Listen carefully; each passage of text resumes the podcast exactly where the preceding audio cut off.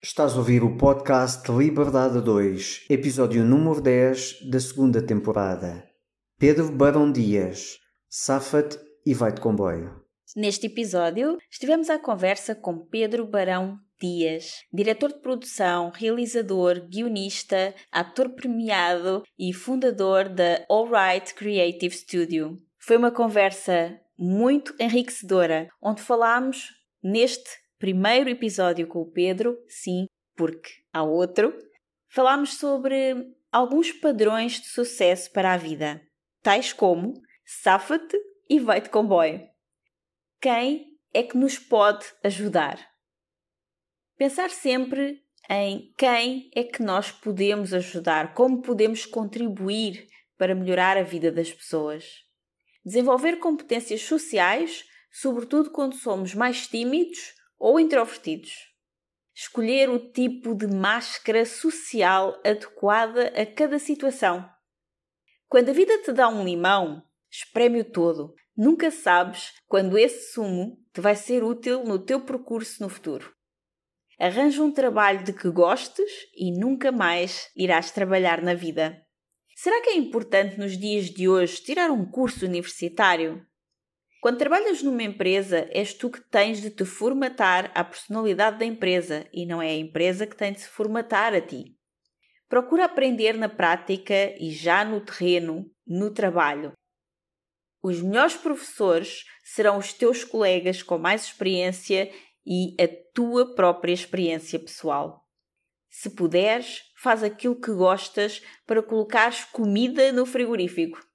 Procura um lugar para fazeres o que gostas, mas onde possas viver alinhado com os teus valores.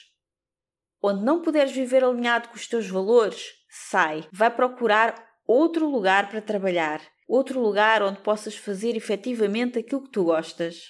Quando fazes o que gostas, cumprir as missões que te dão torna-se mais importante do que o dinheiro que possas ganhar a fazê-lo. E por isso, fazes muito melhor.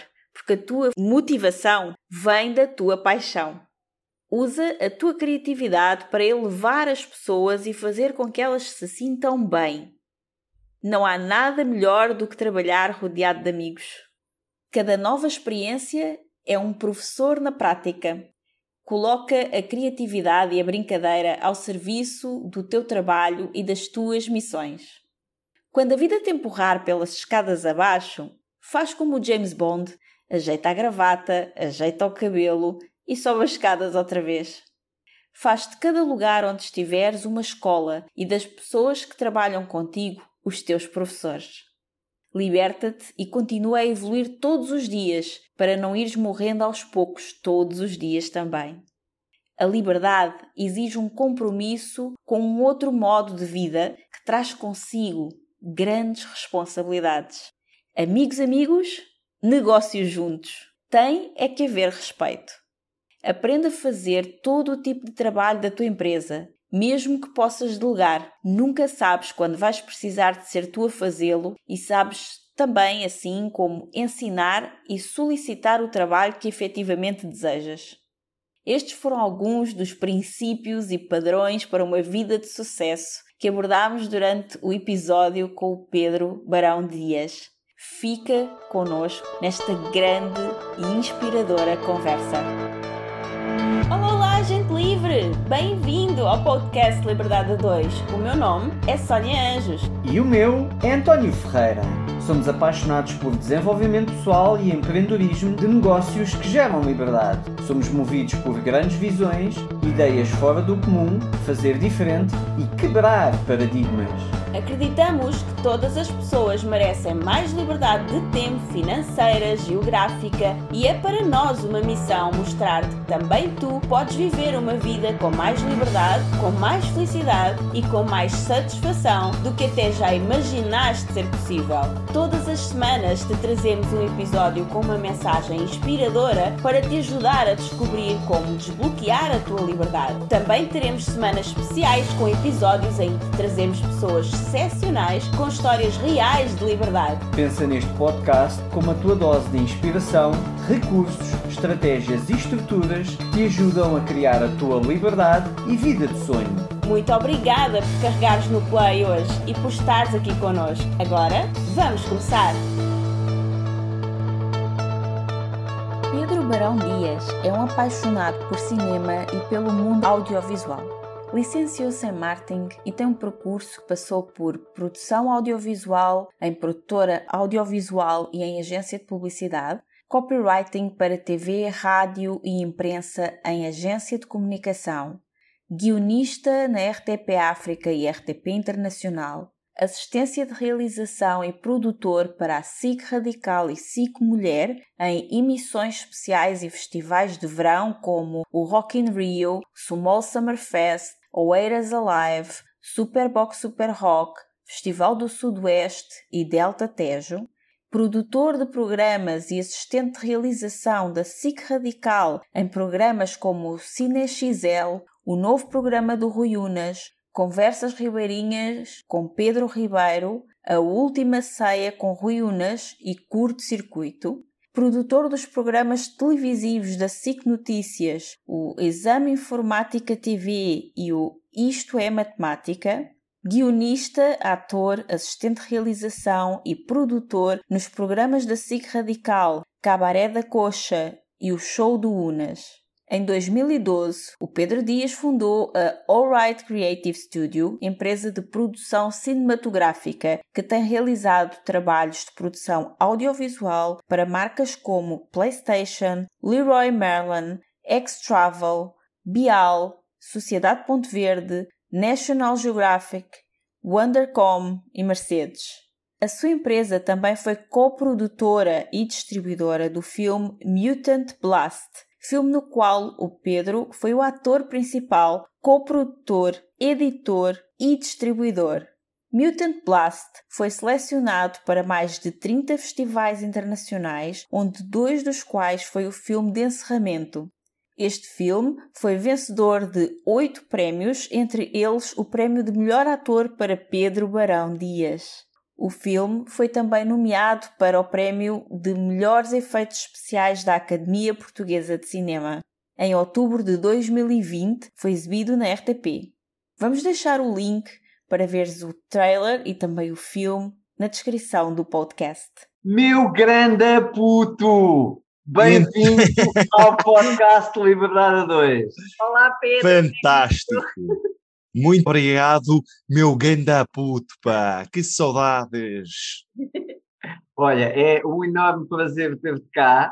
E é um enorme prazer estar aqui e ser convidado por vocês. Ah, muito obrigado. Por este podcast fantástico. Sabes que és das pessoas que eu acho mais interessantes. Para quem não sabe, o Pedro é um dos meus melhores amigos e tens uma história incrível, super interessante e vamos explorá-la desde o início. Sim, porque o Pedro não está aqui porque é um dos teus melhores amigos. Não, não. Ele Pedro é, está aqui mas... porque é uma pessoa extremamente inspiradora e que se adequa em várias valências do podcast Liberdade dois. Sim, nomeadamente a parte em que ele agora é um, estamos até a conversar antes de começarmos a gravar, um empreendedor com alguma liberdade, como ele disse. É verdade, é verdade. E antes de mais, obrigado a ambos e obrigado, António, por essa apresentação e deixem-me vos dizer também já agora que é um prazer para mim estar aqui porque eu acho que este podcast traz uma mais-valia fantástica aos ouvintes, ao auditório, pá, na forma em que constrói os empreendedores e, e mesmo a questão da liberdade no trabalho, na vida pessoal e por aí fora.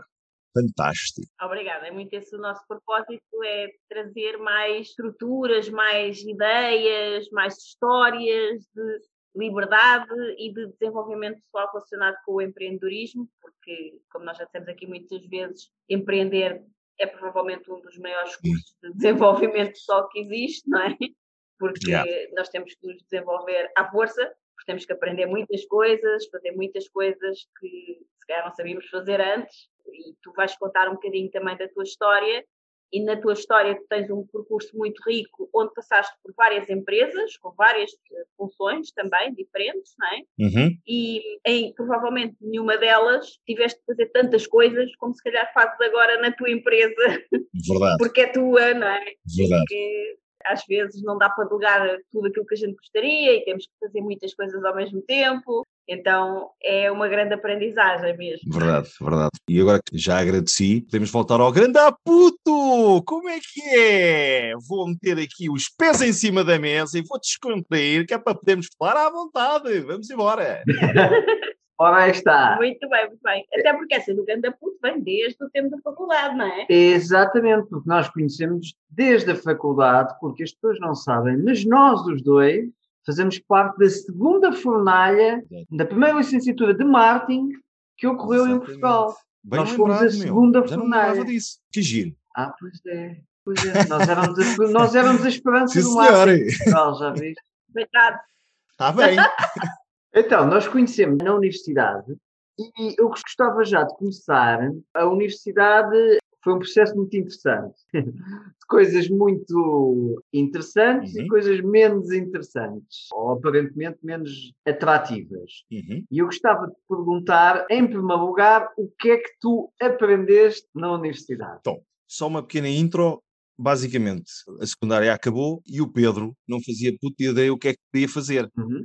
Sim. Só havia uma coisa na cabeça do Pedro, desde pai dos três anos de idade, que era cinema. Cinema e a paixão por filmes. De tal maneira que eu tinha uma cama com uma gaveta por baixo onde costumam estar os colchões, eu tirei o colchão e estava cheio de cassetes V H S com filmes que, pronto, que eu carinhosamente, como é que eu hei de explicar isto? Que eu carinhosamente fazia o backup das cassetes do clube de vídeo.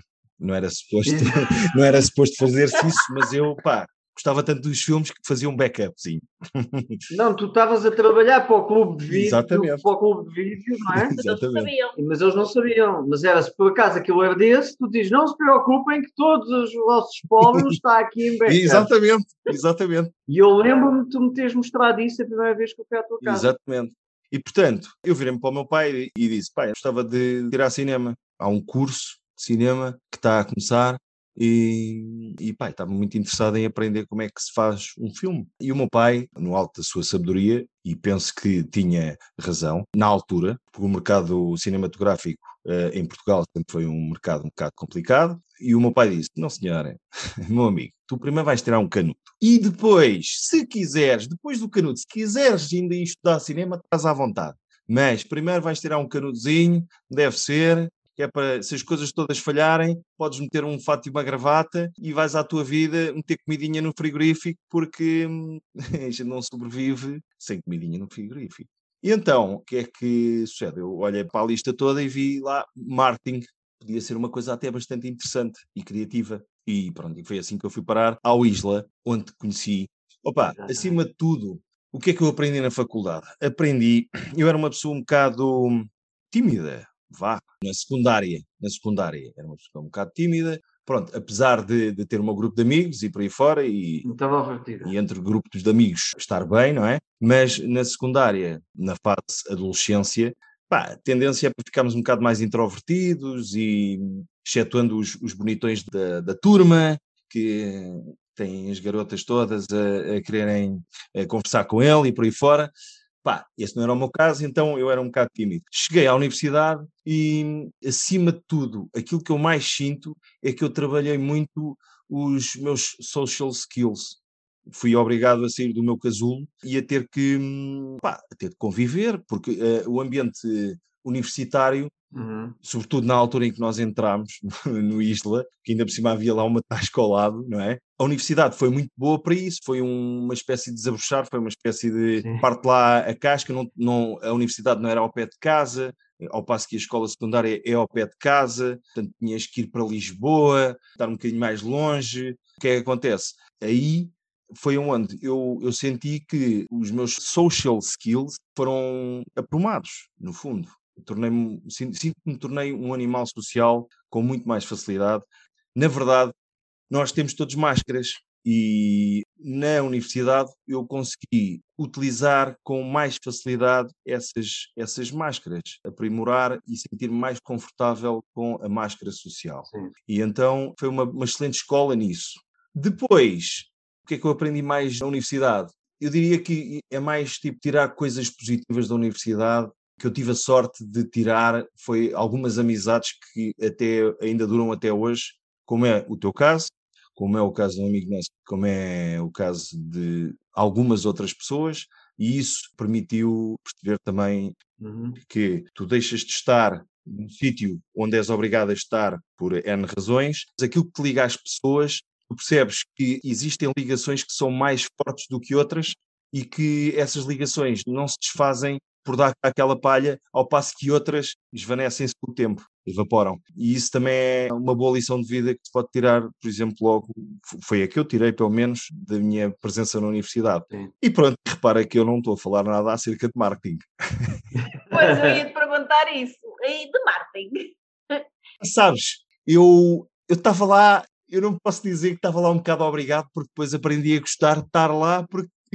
No fundo, os meus social skills trabalharam-se porque, já que estou aqui e tenho que tirar um canudo, epá, deixa lá eh, espremer um bocado o limão. E, e basicamente, os social skills trabalharam-se porque eu não estava muito interessado em trabalhar o marketing, apesar de haverem partes do marketing que me interessavam bastante. Sim. E, pronto, gradualmente fui interiorizando todos os ensinamentos do curso de marketing, que acabaram também servirem de apoio em outras fases da minha vida. Mas lá está. O que eu queria mesmo era cinema. Uhum. Entretanto, houve também um episódio do qual o, o António faz parte. Sim. Nós tínhamos uma disciplina em que, basicamente, foi aí que eu comecei até a dar muito mais com o António. Nós tínhamos um trabalho de grupo a fazer, nós pusemos um problema ao professor, que era, nós temos um trabalho, só que este trabalho ficaria fantástico se fosse em, em Aveiro. Ele uh, disse uma célebre frase que nunca mais, nem eu nem o António nos esquecemos. Foi... Ok, então desenrasquem-se, vão de comboio, ponto final. Pronto, para putos de dezoito, dezanove, vinte anos, isto é uma atitude de arregaçar as mangas, não é? É uma atitude completamente de, pá, vamos embora, mãos à obra. Sapem-se, vão de comboio. Aveiro não é, não é Austrália. Epá, isso aí foi talvez a frase, de todas as frases que nós aprendemos no curso de marketing, para mim foi a frase que mais sentido fez de todas. E foi o que nós fizemos, nós fomos para Aveiro, convivemos, ficámos bros, começámos o nosso bromance. Bromance, é muito bom. Pá, e acabámos de ter boa nota no trabalho, não foi? Sim, sim, sim, o trabalho foi muito reconhecido. Epá, e, e eu recordo-me que foi giríssimo, porque entretanto eram necessárias várias coisas, porque aquilo ao fim e ao cabo já era um ano bastante avançado e era um trabalho de, de marketing, era criar uma empresa disruptiva, um plano de marketing e isso tudo.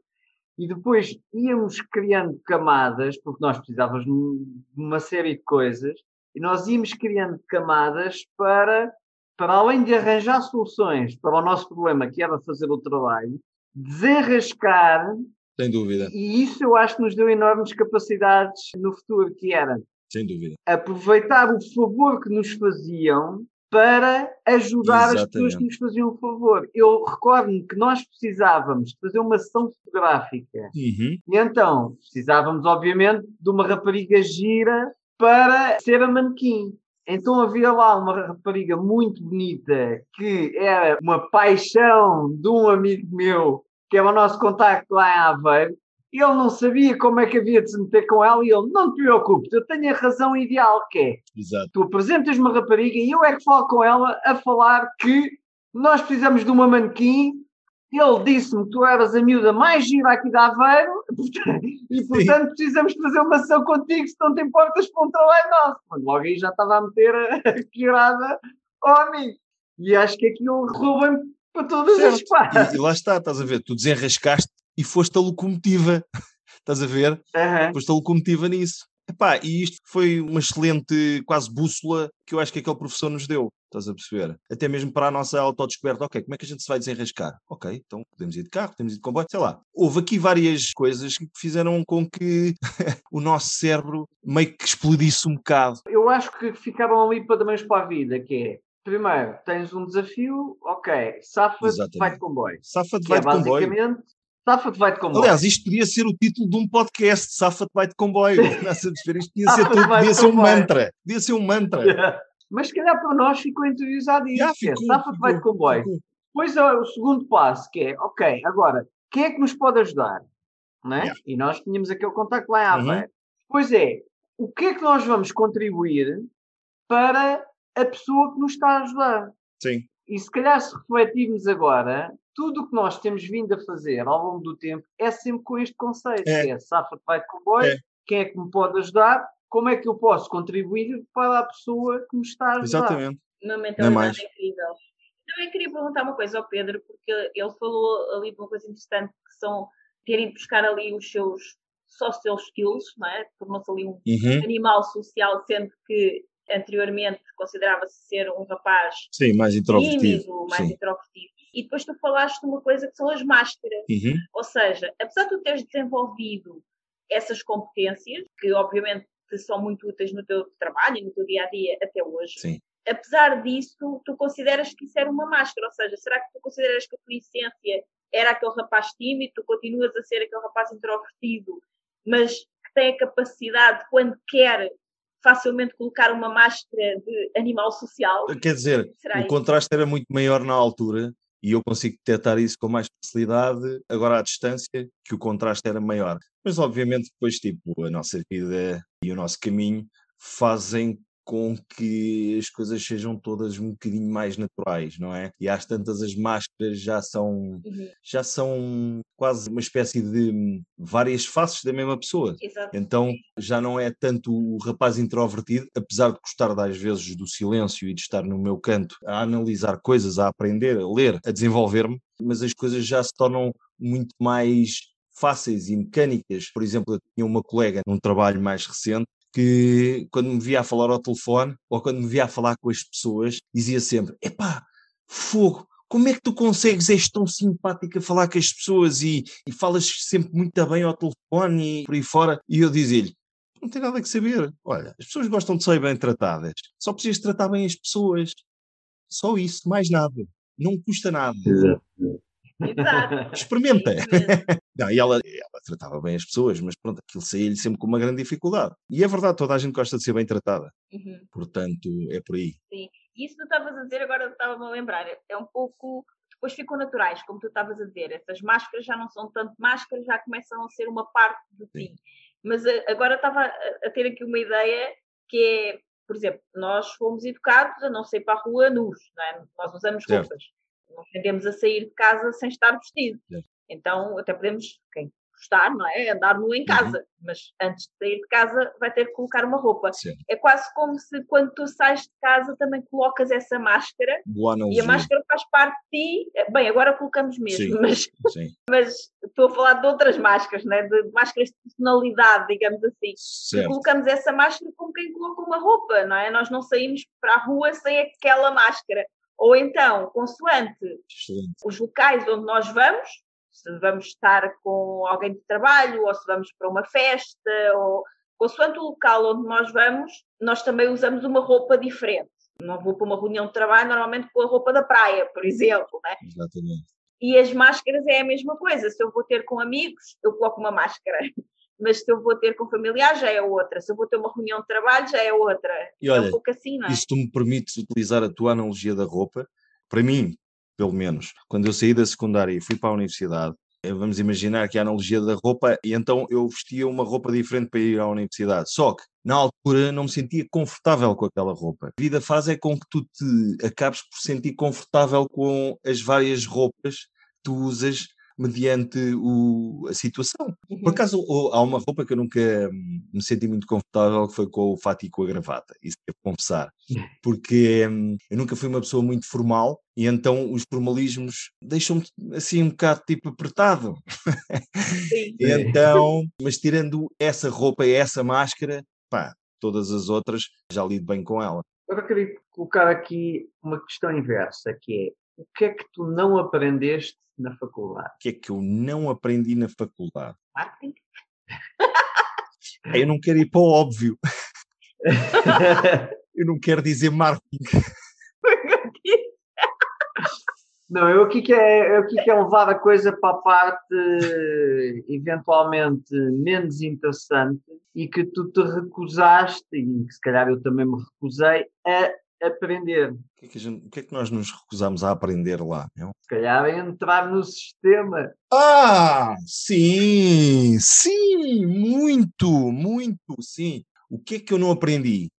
Exatamente, a não entrar no sistema. Bom, para já é muito fácil Porque tu, quando estás com pessoas cujos os interesses são acabar o curso, estarem a gostar do curso, eu ainda estava um bocado perdido nessa altura, apesar de já estar a tirar o curso, porque lá está, é uma altura em que eu não fazia a mínima ideia ainda o que é que eu queria fazer. A única coisa que eu gostava era de cinema. E havia uma coisa interessante, que é assim, o caminho já estava à minha frente, o audiovisual já estava à minha frente, mas eu na altura ainda não conseguia bem ler os sinais. Agora à distância, até mesmo no secundário, os meus trabalhos de grupo eu tentava sempre fazê-los em vídeo e contar uma história à volta da matéria, de geografia ou de inglês ou do que fosse. Tentava sempre contar uma história com os vídeos em V H S e esses eram os meus trabalhos, era isso que me dava gozo apresentar. E na faculdade havia muito aquela hum, rivalidade entre colegas, rivalidade entre grupos, para ver quem é que conseguia ter a melhor nota e aquelas coisas todas, e entrarem muito no sistema de... Digamos que havia uma, uma espécie de competição e... Uhum. Tanto eu, como tu, como o Nuninho, e pá, éramos assim um bocado outsiders, apesar de darmos com toda a gente, porque há, há sempre aquela tendência de vir da secundária para a faculdade e ainda haver um bocadinho os grupinhos. Sim. E, pá, e nós dávamos com os grupos todos, não íamos em grupos. E então, pá, isso de facto foi uma coisa também que nós não aprendemos, foi a, a irmos em grupo. Tal e qual, foi mesmo isso que eu sinto, e ainda bem, nós éramos muito outsiders, aliás, estávamos sempre a ouvir o, aquele álbum do David Bowie, o Outsider.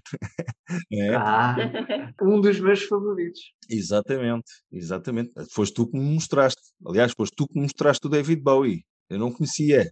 Ah, pois é. Só conhecia, portanto, os temas dos anos oitenta, porque, isso, porque eu estou preso nos anos oitenta, então é normal. Ficaste lá. Fiquei lá, fiquei lá. Eu depois dei-te a conhecer o espólio todo do David Bowie.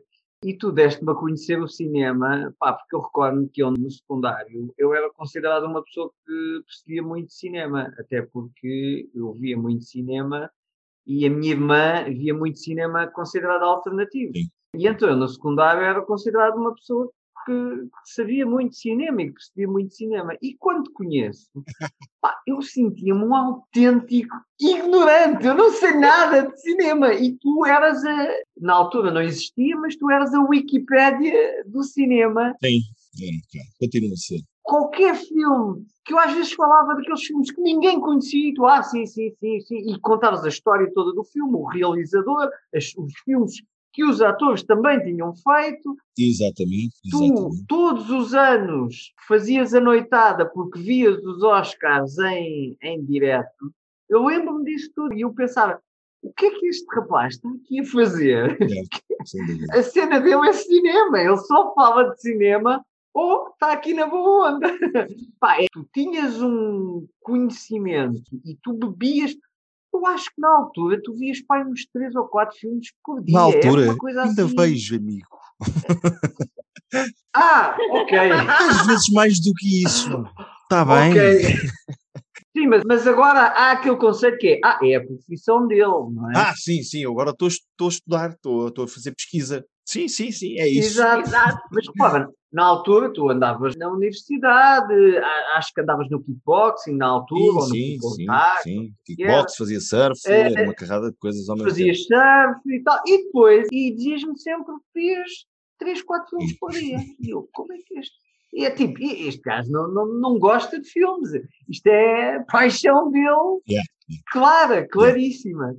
E era super interessante. Mas devo-te confessar, do alto da minha maturidade dos quarenta e cinco anos, também não é muito mais, mas é um bocadinho mais. Hum. Tá? Eu acho que se voltasse atrás, seguramente não, não iria em grupos, seguramente, e tentaria espremer o limão de algumas disciplinas que eu na altura Sim. considerava... Pronto, basicamente eu tomava o curso de marketing como um todo. Pá, era uma coisa, era um mal necessário, no fundo. E acabei por aprender marketing, mas haviam disciplinas que eu hoje em dia tenho pena de não ter aprofundado mais, porque eram coisas realmente interessantes e que poderiam eventualmente até dar jeito para depois o percurso que eu fiz, apesar de não ter sido muito agarrado ao marketing, mas há certas disciplinas que são importantes, que são, que são muito interessantes e que são fantásticas, nós podemos aprofundar. E isso eu faria. E outra coisa que eu não faria uh, voltando atrás. Epá, não me perdia tanto com, sei lá, com álcool e essas coisas todas, porque isto depois um gajo chegou aos quarenta e cinco anos. Aquelas maluquices da juventude. E elas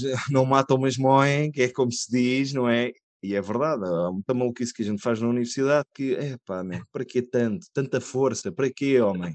Não é? Mas pronto, faz parte da vida, faz parte da aprendizagem, faz parte do caminho. E é isso. Então, e, e numa altura em que, aliás, nós estamos a viver uma altura cada vez mais de afastamento e de extremos. E relativamente à universidade isso acontece também, ou relativamente à opinião das pessoas quanto à importância da universidade. Sim. Ou seja, continua a haver muito aquele extremo de é extremamente importante tirares um curso universitário, uma licenciatura. Sim. E com o tempo tem vindo a, a crescer muito o extremo oposto, que é a universidade não faz sentido nenhum. Sim. Qual é a tua visão sobre essa questão? Sobre esta questão, eu acho que, acima de tudo, há uma coisa muito importante. Era bom que fosse transversal e que as pessoas pensassem sempre, que é, arranja um trabalho que gostes e nunca mais trabalhes na vida. Isso é logo acontecendo. Se tu vais para uma universidade para estudares e tirares um curso, e um curso que tenha a ver com aquilo que tu gostas de fazer, qualquer tipo de ensino é bom, seja universidade, seja curso online, seja o que for. Uhum. A nível pessoal. Portanto, a nível da sociedade em si, em que tu te incluís, o que é que acontece? Aquilo que eu acho que nós em Portugal somos ainda muito conservadores. Apesar de ser uma força, um braço de ferro importante, dizer, ah, e tal, a universidade não faz sentido, estes tais opostos, não é? Sim. No fundo. Essas vozes acabam por uh, surtir efeito com o tempo, mas neste momento eu não sei se a sociedade portuguesa ainda está aberta a dar a oportunidade de um primeiro emprego a um jovem de vinte e dois, vinte e três anos a fazer aquilo que ele gosta de fazer, tendo tirado só um curso online, uh, ou um workshop, uh, do que for. Ou, e, e a pessoa até pode dizer, está bem, mas eu, eu, eu até tive dois anos intensivos em frente ao computador online a aprender o craft desta coisa. Uhum. Como nós ainda estamos, nós, lá está, a sociedade portuguesa, eu sinto que somos conservadores, uhum, muito agarrados ainda às tradições, estamos obviamente a seguir o passo da Europa, porque a Europa também é um bocado conservadora. Sim. O que é que acontece? Eu acho que estamos, estamos a sair disso, mas ainda, ainda é difícil para uma pessoa jovem que queira fazer qualquer coisa, se não tiver um canudo, dar-lhe a oportunidade. Podem-lhe dar a oportunidade do género, ok, queres estagiar, então, mas uh, não tens valências, está bem, então vais aprender, mas primeiro que tu consigas subir de patamar, se calhar mais facilmente sobe de patamar uma pessoa que tenha um curso ou dá-lhe a oportunidade numa hierarquia empresarial. Sim. Do que uma pessoa que não tenha o curso, digamos assim. Uhum. As pessoas que querem começar, e há aqui outra questão, que é o primeiro emprego, e eu estou-lhe a chamar o primeiro emprego, não são assim tantas pessoas que estão formatadas para fazerem a primeira empresa. É mais o primeiro emprego, sim, não é? A primeira empresa, geralmente é a primeira empresa depois de teres tido o primeiro, o segundo, o terceiro emprego. Uhum. E depois é a primeira empresa. Poucas são as pessoas que é, saem da universidade ou saem do secundário e vou já abrir aqui a minha empresa. Portanto, eu acho que nem tanto ao mar nem tanto à terra. Eu acho que o curso faz falta. Estarem a dizer que o curso não, não faz sentido nos dias de hoje e não sei o quê, epá, faz algum ainda. Não se pode ignorar, pode-se dizer isso, pode-se levar essa filosofia, esse pensamento em frente, porque primeiro vem o pensamento, depois vem a ação, mas pode-se levar isso em diante para podermos chegar a algum lado. Mas neste momento ainda não faz sentido um discurso demasiado autista à volta disso, porque a sociedade onde nós nos inserimos ainda joga com estas regras do, ok, queres um trabalho, mostra lá o que é que o teu C V, o que é que tu já fizeste, que, qual é o teu curso, o que é que tens, que, qual foi a licenciatura que tiraste. Uhum. E é muito sobre isso que estás a dizer da licenciatura, e é conservador ao ponto de, por exemplo, tu queres fazer cinema e, ah, mas tem alguma licenciatura? Sim, em marketing. Ah, boa. E depois está o outro ao lado também que quer fazer cinema, mas tem alguma licenciatura? Não, mas tenho dez cursos de cinema, mas tem alguma licenciatura? Sim, ainda é um bocado isso. Não, eu durante, durante uns anos fui estudar marketing, porque o meu pai achava que eu tinha que ter um canudo, mas eu via filmes todos os dias, e vários por dia. E o outro, sim, eu também via vários filmes por dia e tirei cursos de cinema. Sim, mas aqui o senhor Pedro tem uma licenciatura, mas é em marketing, não é em cinema, não interessa, mas podia ser em filosofia, em economia, no que fosse, é uma licenciatura. E a lógica do meu pai faz todo sentido, sobretudo na altura em que nós tirámos o curso, que era nos anos noventa, sim, fazia todo o sentido, e graças a Deus que ele tomou esta atitude, porque ele não me barrou o acesso ao curso de cinema, mas o, o que ele queria era que eu tivesse uma outra arma, ou seja, eu queria pescar, mas ele disse, não senhora, tu primeiro vais aprender a disparar para não depender só do mar, também quero que tu dependas da, da terra, pronto, basicamente foi isto. Sim, um backup plan. Um backup plan. Assim. Sim, e tu também disseste que na altura, como querias era cinema, quase qualquer coisa sabia, sim, e então foste ver a lista, sim, e achaste que o marketing era algo mais criativo. E conseguiste encontrar alguma dessa criatividade no marketing e isso conseguiu de alguma forma ajudar-te depois para aquilo que, que faz hoje? Consegui encontrar... eu, isto é, estava a dar vontade de rir, sabes que a tua pergunta... A primeira coisa que me veio à cabeça com a tua pergunta foi eu consegui encontrar criatividade. Consegui, chama-se António e chama-se Nuninho. Estás a ver?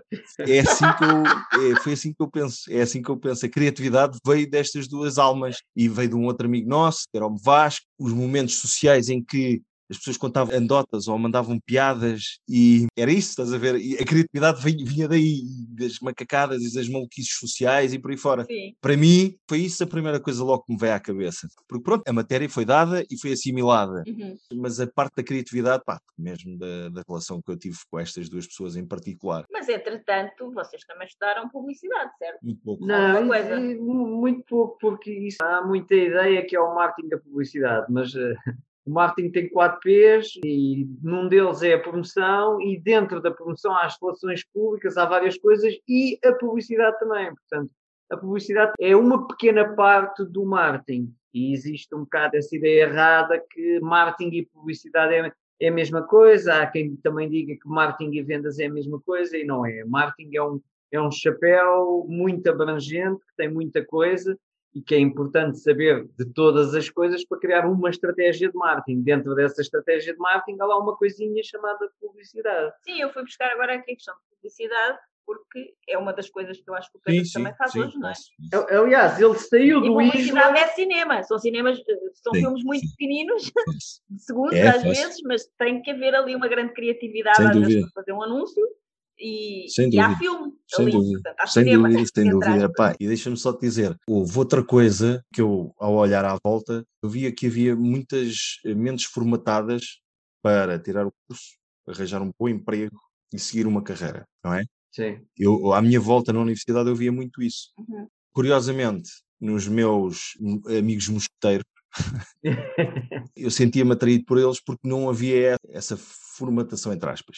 Digamos assim. E aí também há criatividade, porque a formatação é uma coisa estanque, não é? Não, não há possibilidade para ser limitless creativity, estás a perceber? Mas com os meus amigos eu conseguia ter isso. E então isso também foi uma, uma coisa positiva. Mas na base disto tudo está a amizade mesmo. Na base disto tudo está a amizade, sem dúvida nenhuma. E, de, e das pessoas por quem eu me sentia atraído.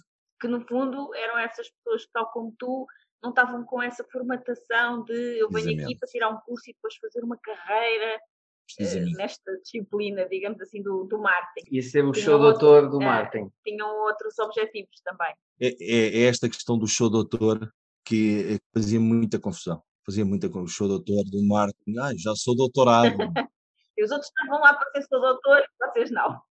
Doutor, e agora vou seguir aqui a carreirazinha e, e pronto, e aquela coisa normal, que pronto, a formatação normal que se faz, eu via muito isso à minha volta e não, não me sentia atraído. Entretanto, tu depois saíste do ISLA para uma das maiores agências de publicidade certíssimo. Do mundo, certo? Certíssimo. Foi a T B W A Worldwide, certo? Exatamente, cá em Portugal era a T B W A E P G e basicamente consegui arranjar um estágio no departamento de produção audiovisual, que era aquilo que eu queria. Ah, portanto, havia várias opções, várias possibilidades, e estagiar para a C T L M, e estagiar para, para já nem me lembro, para, para outros sítios, fui mais duas ou três entrevistas, epá, e consegui arranjar uma cunha no departamento de audiovisual de uma agência de publicidade que era, por acaso, a T B W A E P G, que era uma das maiores, que era, se não era a maior do país, era a segunda maior ou a terceira maior do país. E, portanto, aí foi, foi, pronto, foi fantástico, porque estava a fazer um que já estava muito mais próximo do meu caminho. Uhum.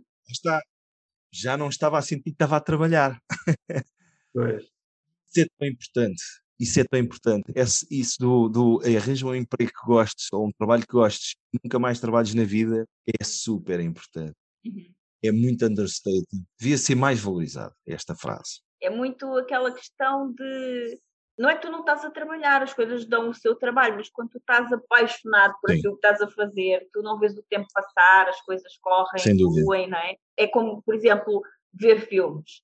Tu disseste que ainda hoje, não é? Vês três, quatro filmes, se puderes ver, tu vês por dia. Não é porque tu és obrigado, ninguém te mandou ver aqueles filmes todos, era uma coisa que tu, desde miúdo, não é? Que tu gostavas de fazer. Sim. E...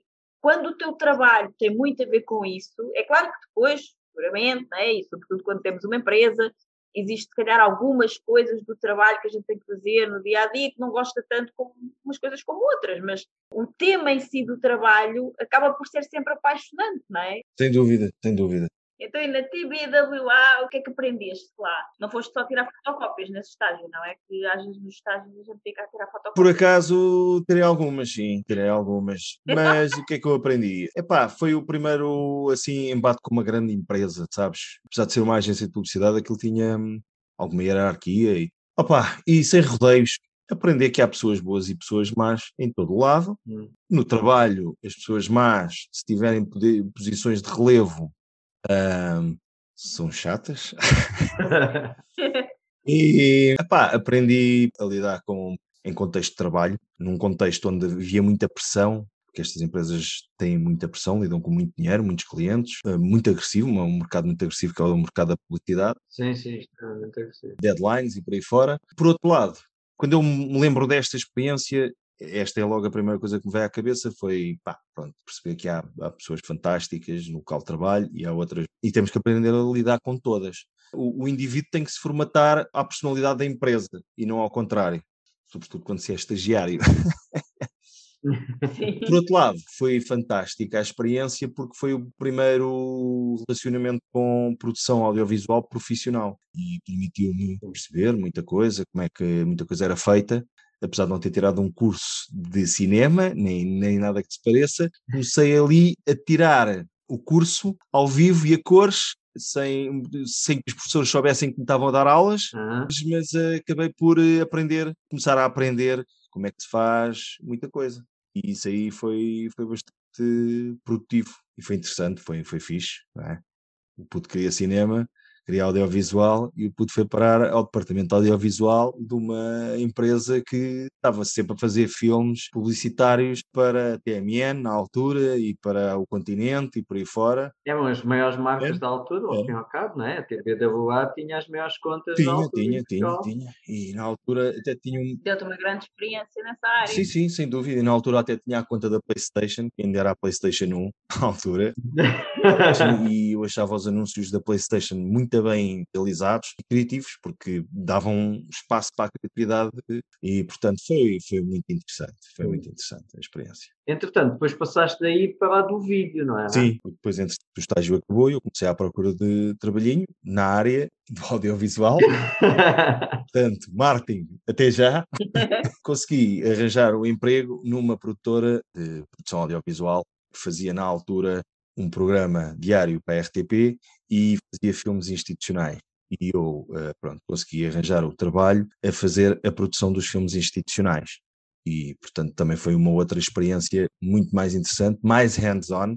Aí sim posso dizer que foi mesmo o primeiro sítio onde eu era responsável por um trabalho, tinha que apresentar resultados, tinha que fazer as coisas bem feitas, tinha que produzir os filmes, portanto, aí sim, esbarrei muitas vezes contra a parede, à falta de melhor expressão, fiz muita cagada, e...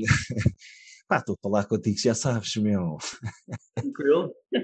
Não, porque assim, realidade, tu nunca tiraste o tal, não chegaste a sair da faculdade e a tirar o tal curso de cinema, entretanto. Não, comecei logo a trabalhar. Portanto, estavas a tirar o curso de portanto, cinema. O curso era o teu próprio exatamente. Trabalho. O trabalho estava-me a dar a experiência, eu tinha ali tudo à minha disposição e tinha ali as várias disciplinas e eu podia-me debruçar sobre a disciplina que eu gostasse mais. Imagina, se eu gostasse mais de câmara, podia perguntar aos câmaras, eles podiam ser os meus professores. Basicamente, qualquer pessoa naquele local de trabalho podia ser meu professor. Sim. A diferença é que estás a estudar na prática, não é? E a experiência também estava a ser o meu professor. A prática está a ser meu professor, as pessoas à tua volta podem ser teus professores. E no fundo foi isso. A minha paixão aliada a estas experiências permitiu-me evoluir nesta área, apesar de não ter tirado nenhum curso de audiovisual, nem de cinema, nem nada disso. Portanto, é bastante positivo isso. Lá está, isto bate naquela coisa que tu disseste há bocado de eu não precisei de um curso, não fiz sentido um curso para eu poder fazer as coisas à minha maneira, não é? E, e diz-me uma coisa, tu, tu tens filhos, não é? Tens agora um, um rapaz já com quinze anos, daqui se calhar a dois, três anos, chega àquela parte em que também ele acaba o secundário e vai ter que tomar uma decisão para a vida dele. Sim. E se ele vier ter contigo e disser, ó oh, pai, eu quero estudar cinema, por exemplo. Outra coisa qualquer, mas foi o que tu fizeste com o teu pai. Tu agora sim, vais-lhe dar essa oportunidade dele estudar o que ele quiser, por exemplo, um curso de cinema, ou vais-lhe dizer, ó oh, rapaz, tu vai primeiro tirar ali um canudo? Tem, mas é juízo, pá. Tem, mas é juízo, pá. Levas já um tabef, coisa. Não. não, não, é pá, não. Eu vou dizer ao miúdo, pá, tu tiras o que tu quiseres. Força. Nós temos que fazer aquilo que gostamos. Lá está. Arranja um trabalho que goste, nunca mais trabalhos na vida. É por aí. É por aí que temos que ir, porque é assim. Não há uma... Já lhes explico, já explico aos meus filhos isto. Não há outra maneira de sobreviver. A sociedade está feita de uma maneira em que tens de ter dinheirinho para teres comidinha no frigorífico e um telheirinho em cima da cabeça. Podes, e, obviamente, optar por viver numa tenda. Mas, regra geral, pá, para se estar a viver em sociedade, pá, tem que se trabalhar. Tem que se fazer qualquer coisa para se ganhar dinheiro. Se tu estiveres a fazer aquilo que tu gostas, é muito mais fácil, não tem nada a ver. E para tu teres uma ideia do quanto o Pedro levava esta questão de estares o dia inteiro a fazer aquilo que gostas, na altura que ele estava na do vídeo, a T V I queria ganhar espaço, não é? Queria ganhar espaço de mercado e quis fazer uma, uma pedrada no charco, foi criar um, um genérico da, da novela Prime Time, que era com uma rapariga uh, de seis à mostra, que na altura isso era um bocado escandaloso. Do topless. E, portanto, e o Pedro foi o responsável por esse genérico. E, então, o trabalho do Pedro, dia a dia, foi escolher mamocas, até escolher as mamocas que ficavam nesse genérico. Portanto, foi duro, imagino. Quer dizer... Isto foi o universo a dizer-me o caminho é este. Isto não podia ser mais claro, o universo. Enquanto os nossos colegas estavam fechados num escritório a olhar uma folha da Excel. Sim, sim. O universo estava a dizer, Pedro, este é o caminho. Não, agora falando um bocado mais a sério. Ah, pronto, foi uma experiência até um bocado constrangedora. Tu tens que lidar ali com, não é? Tens que pôr as pessoas à vontade. Deixa-me lá pegar nos social skills todos que eu aprendi e bora lá desenvolver aqui empatias e essas coisas todas para as candidatas se sentirem confortáveis em se desnudarem à frente de um marmanjo e do colega operador de câmara, não é? Porque... Mas sim, foi, foi uma experiência, foi assim, tipo, o primeiro, por acaso até foi das primeiras coisas que eu fiz, das primeiras responsabilidades foi essa. E depois escolher, é, fazer uma triagenzita, não é? Sim. Até, e depois de, uma, de, um, de um trabalho desses... Foi sempre a descer. Down the hill é... sempre a descer, pá. Ah, então foi por isso é que depois saíste do vídeo, porque tu ficaste sim, com a expectativa. Sim, então uma pessoa começa sim. a trabalhar é logo assim recebida e depois, depois no mês a seguir está-me a, a ir comprar vasos a Cascais com flores, quinhentos vasos a Cascais. Então, então, como é que é isto, pá? Não pode. Não foi para isto que eu vim para Não foi para isto, então. Não há mais castings para fazer. Ah, e os castings não se fazem eles próprios. Sobretudo os que incluam mamocas. Exatamente, sim, exatamente. Sim, sim. Então, ainda do vídeo, voltando aqui à, à pergunta base, o que é que tu aprendeste e o que é que depois tu levou a sair? Ok, o que eu aprendi no vídeo foi basicamente a ser produtor. porque na T B W A estava a estagiar no gabinete de produção audiovisual, sim, mas era mais com, quase como observador e auxiliava no que fosse possível, incluindo tirar fotocópias, lá está. Mas, mas depois, aqui já, já me davam as coisas, as tarefas para fazer e a produção de filmes institucionais, e aí o desenrasque em segundo comboio começou a entrar em ação, não é? Porque é preciso, lá está, como eu disse há bocado, ir arranjar quinhentos vasos com rosas para o tal uh, genérico da T V I, uhum. Desenrasca-te, como é que agora vais arranjar isso? Puxar pela cabeça. Portanto, estas necessidades todas começaram a ser, lá está, os meus professores. E isso foi importante, porque eu, eu não tinha noção nenhuma, uh, inclusivamente eu vinha de... Epá, era um puto irresponsável, no fundo, que isto ainda foi, eu tinha vinte e poucos anos, eu era um puto irresponsável. Os horários para mim ainda não tinham o peso que têm hoje, não é? Em trabalho. E então, se eu me atrasasse quinze, vinte minutos, trinta minutos, pá, para mim era tranquilo, então esperam. E isso não, hoje em dia, quer dizer, isso não faz qualquer sentido, hoje em dia nunca fez qualquer sentido, mas hoje em dia eu olho para trás e dizia, eu ia ter com o Pedro dos vinte anos e dizia-lhe, oh puta, então, meu, pessoas estão a despenderem do seu tempo para, no fundo, estás a, a pegar no tempo das pessoas e estás a abusar um bocado, não é? Sim. Porque é uma coisa que eu hoje em dia, pá, eu, a falta de pontualidade é chata, é muito chata. Eu, eu, eu respeito muito o tempo dos outros. E na altura não tinha propriamente essa noção. E isso também foi uma coisa que eu aprendi na do vídeo. Não é? Atrasaste-te uma vez, levas logo nas orelhas e pronto, ok, já percebi. Mas pronto, era escusado, porque é um erro que faz parte do caminho, mas, mas é um erro que... é um erro evitável. Uhum. É assim, do, dos erros que eu cometi na do vídeo, não me lembro mais nenhum, a não ser este, ter chegado tarde e as pessoas à minha espera, para podermos arrancar para Aveiro. Para a Marinha Grande, aliás, para fazermos um filme institucional para a Vitrocristal. E as pessoas estavam à minha espera. Se fosse não precisavam de esperar, porque depois podias ir de comboio. Exatamente. E era o que eu merecia, não é? Porque estava lá a equipa à minha espera e eu estava atrasado. Derrasca-te, vai de comboio. Exatamente. Epá, e lá está, e o atraso não foi, não foi um atraso de ah, e tal, estava mesmo trânsito. Não, foi um atraso de desleixo. E esse é o único erro que eu me lembro, que eu aprendi com o meu erro. E, e aprendi, graças a Deus, e fui inteligente o suficiente para perceber que não se faz aquilo. E, portanto, de resto, porque é que eu saí da do vídeo?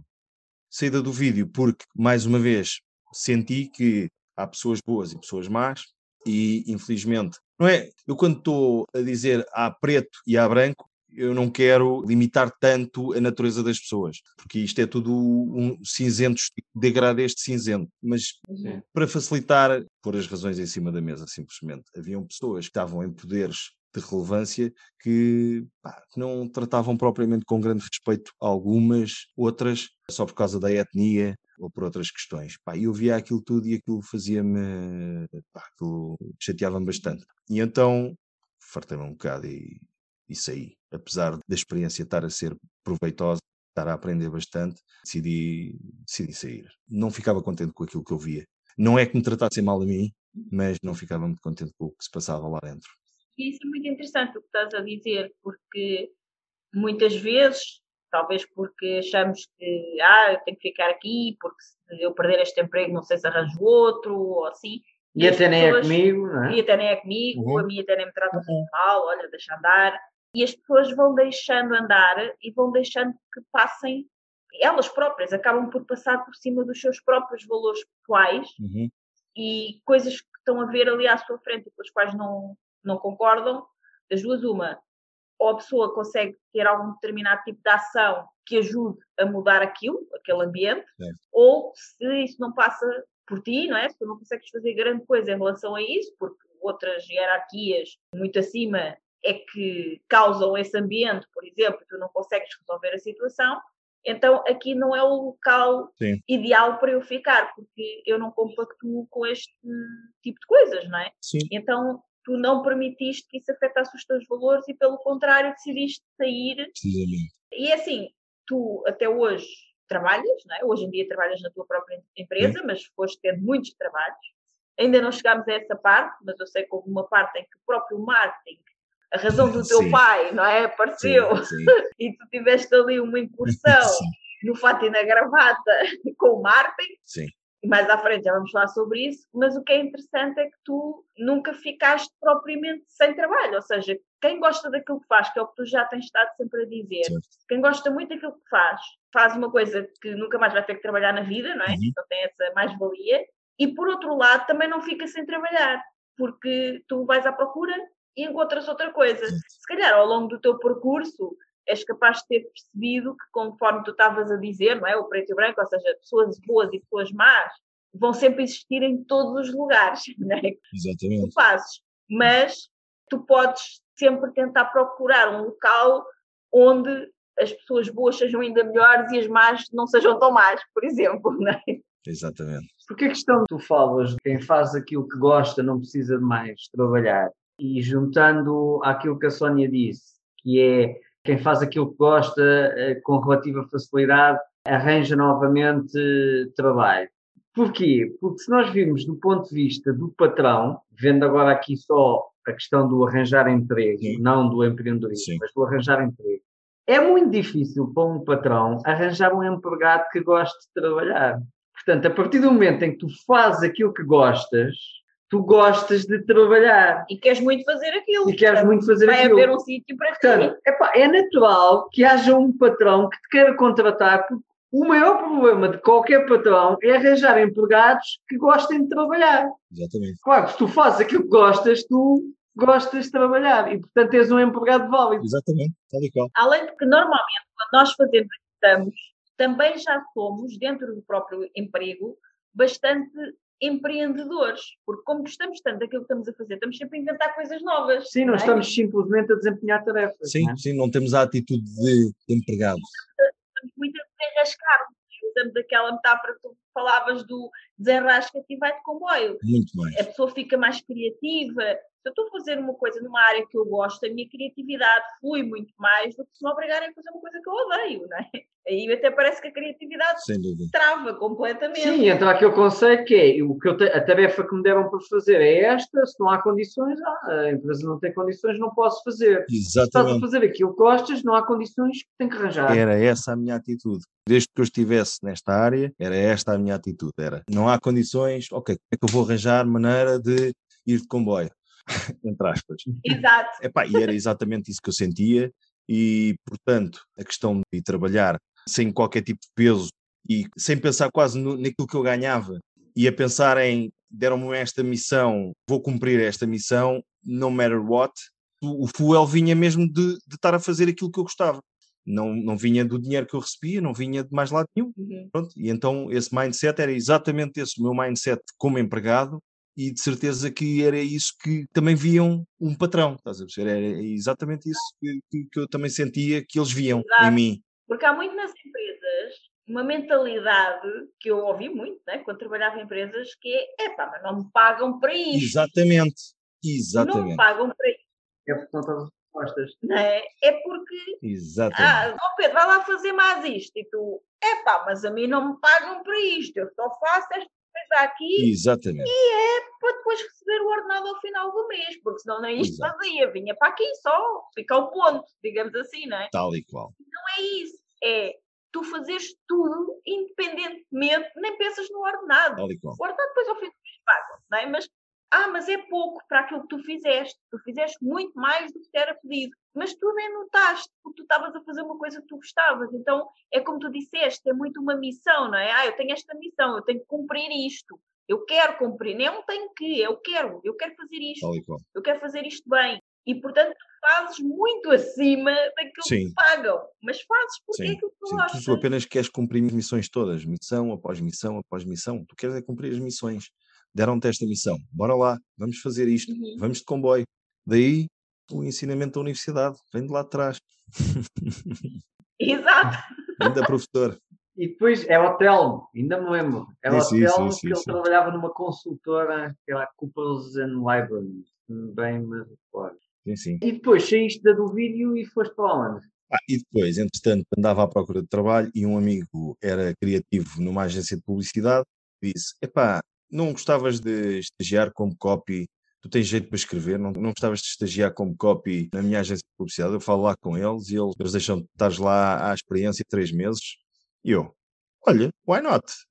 Tirei marketing, publicidade, já trabalhei na T B W A, já percebo mais ou menos como é que esta cena funciona, só que nunca tinha estado do lado do criativo. E eu, lá está, sempre me senti uma pessoa muito criativa e mesmo parte de, da socialização e tudo mais, eu sempre fui uma pessoa positiva, sempre tentei ser uma pessoa positiva. Tanto na universidade como no local de trabalho, sempre tentei ser uma pessoa positiva e sempre tentar pôr as pessoas à minha volta bem dispostas.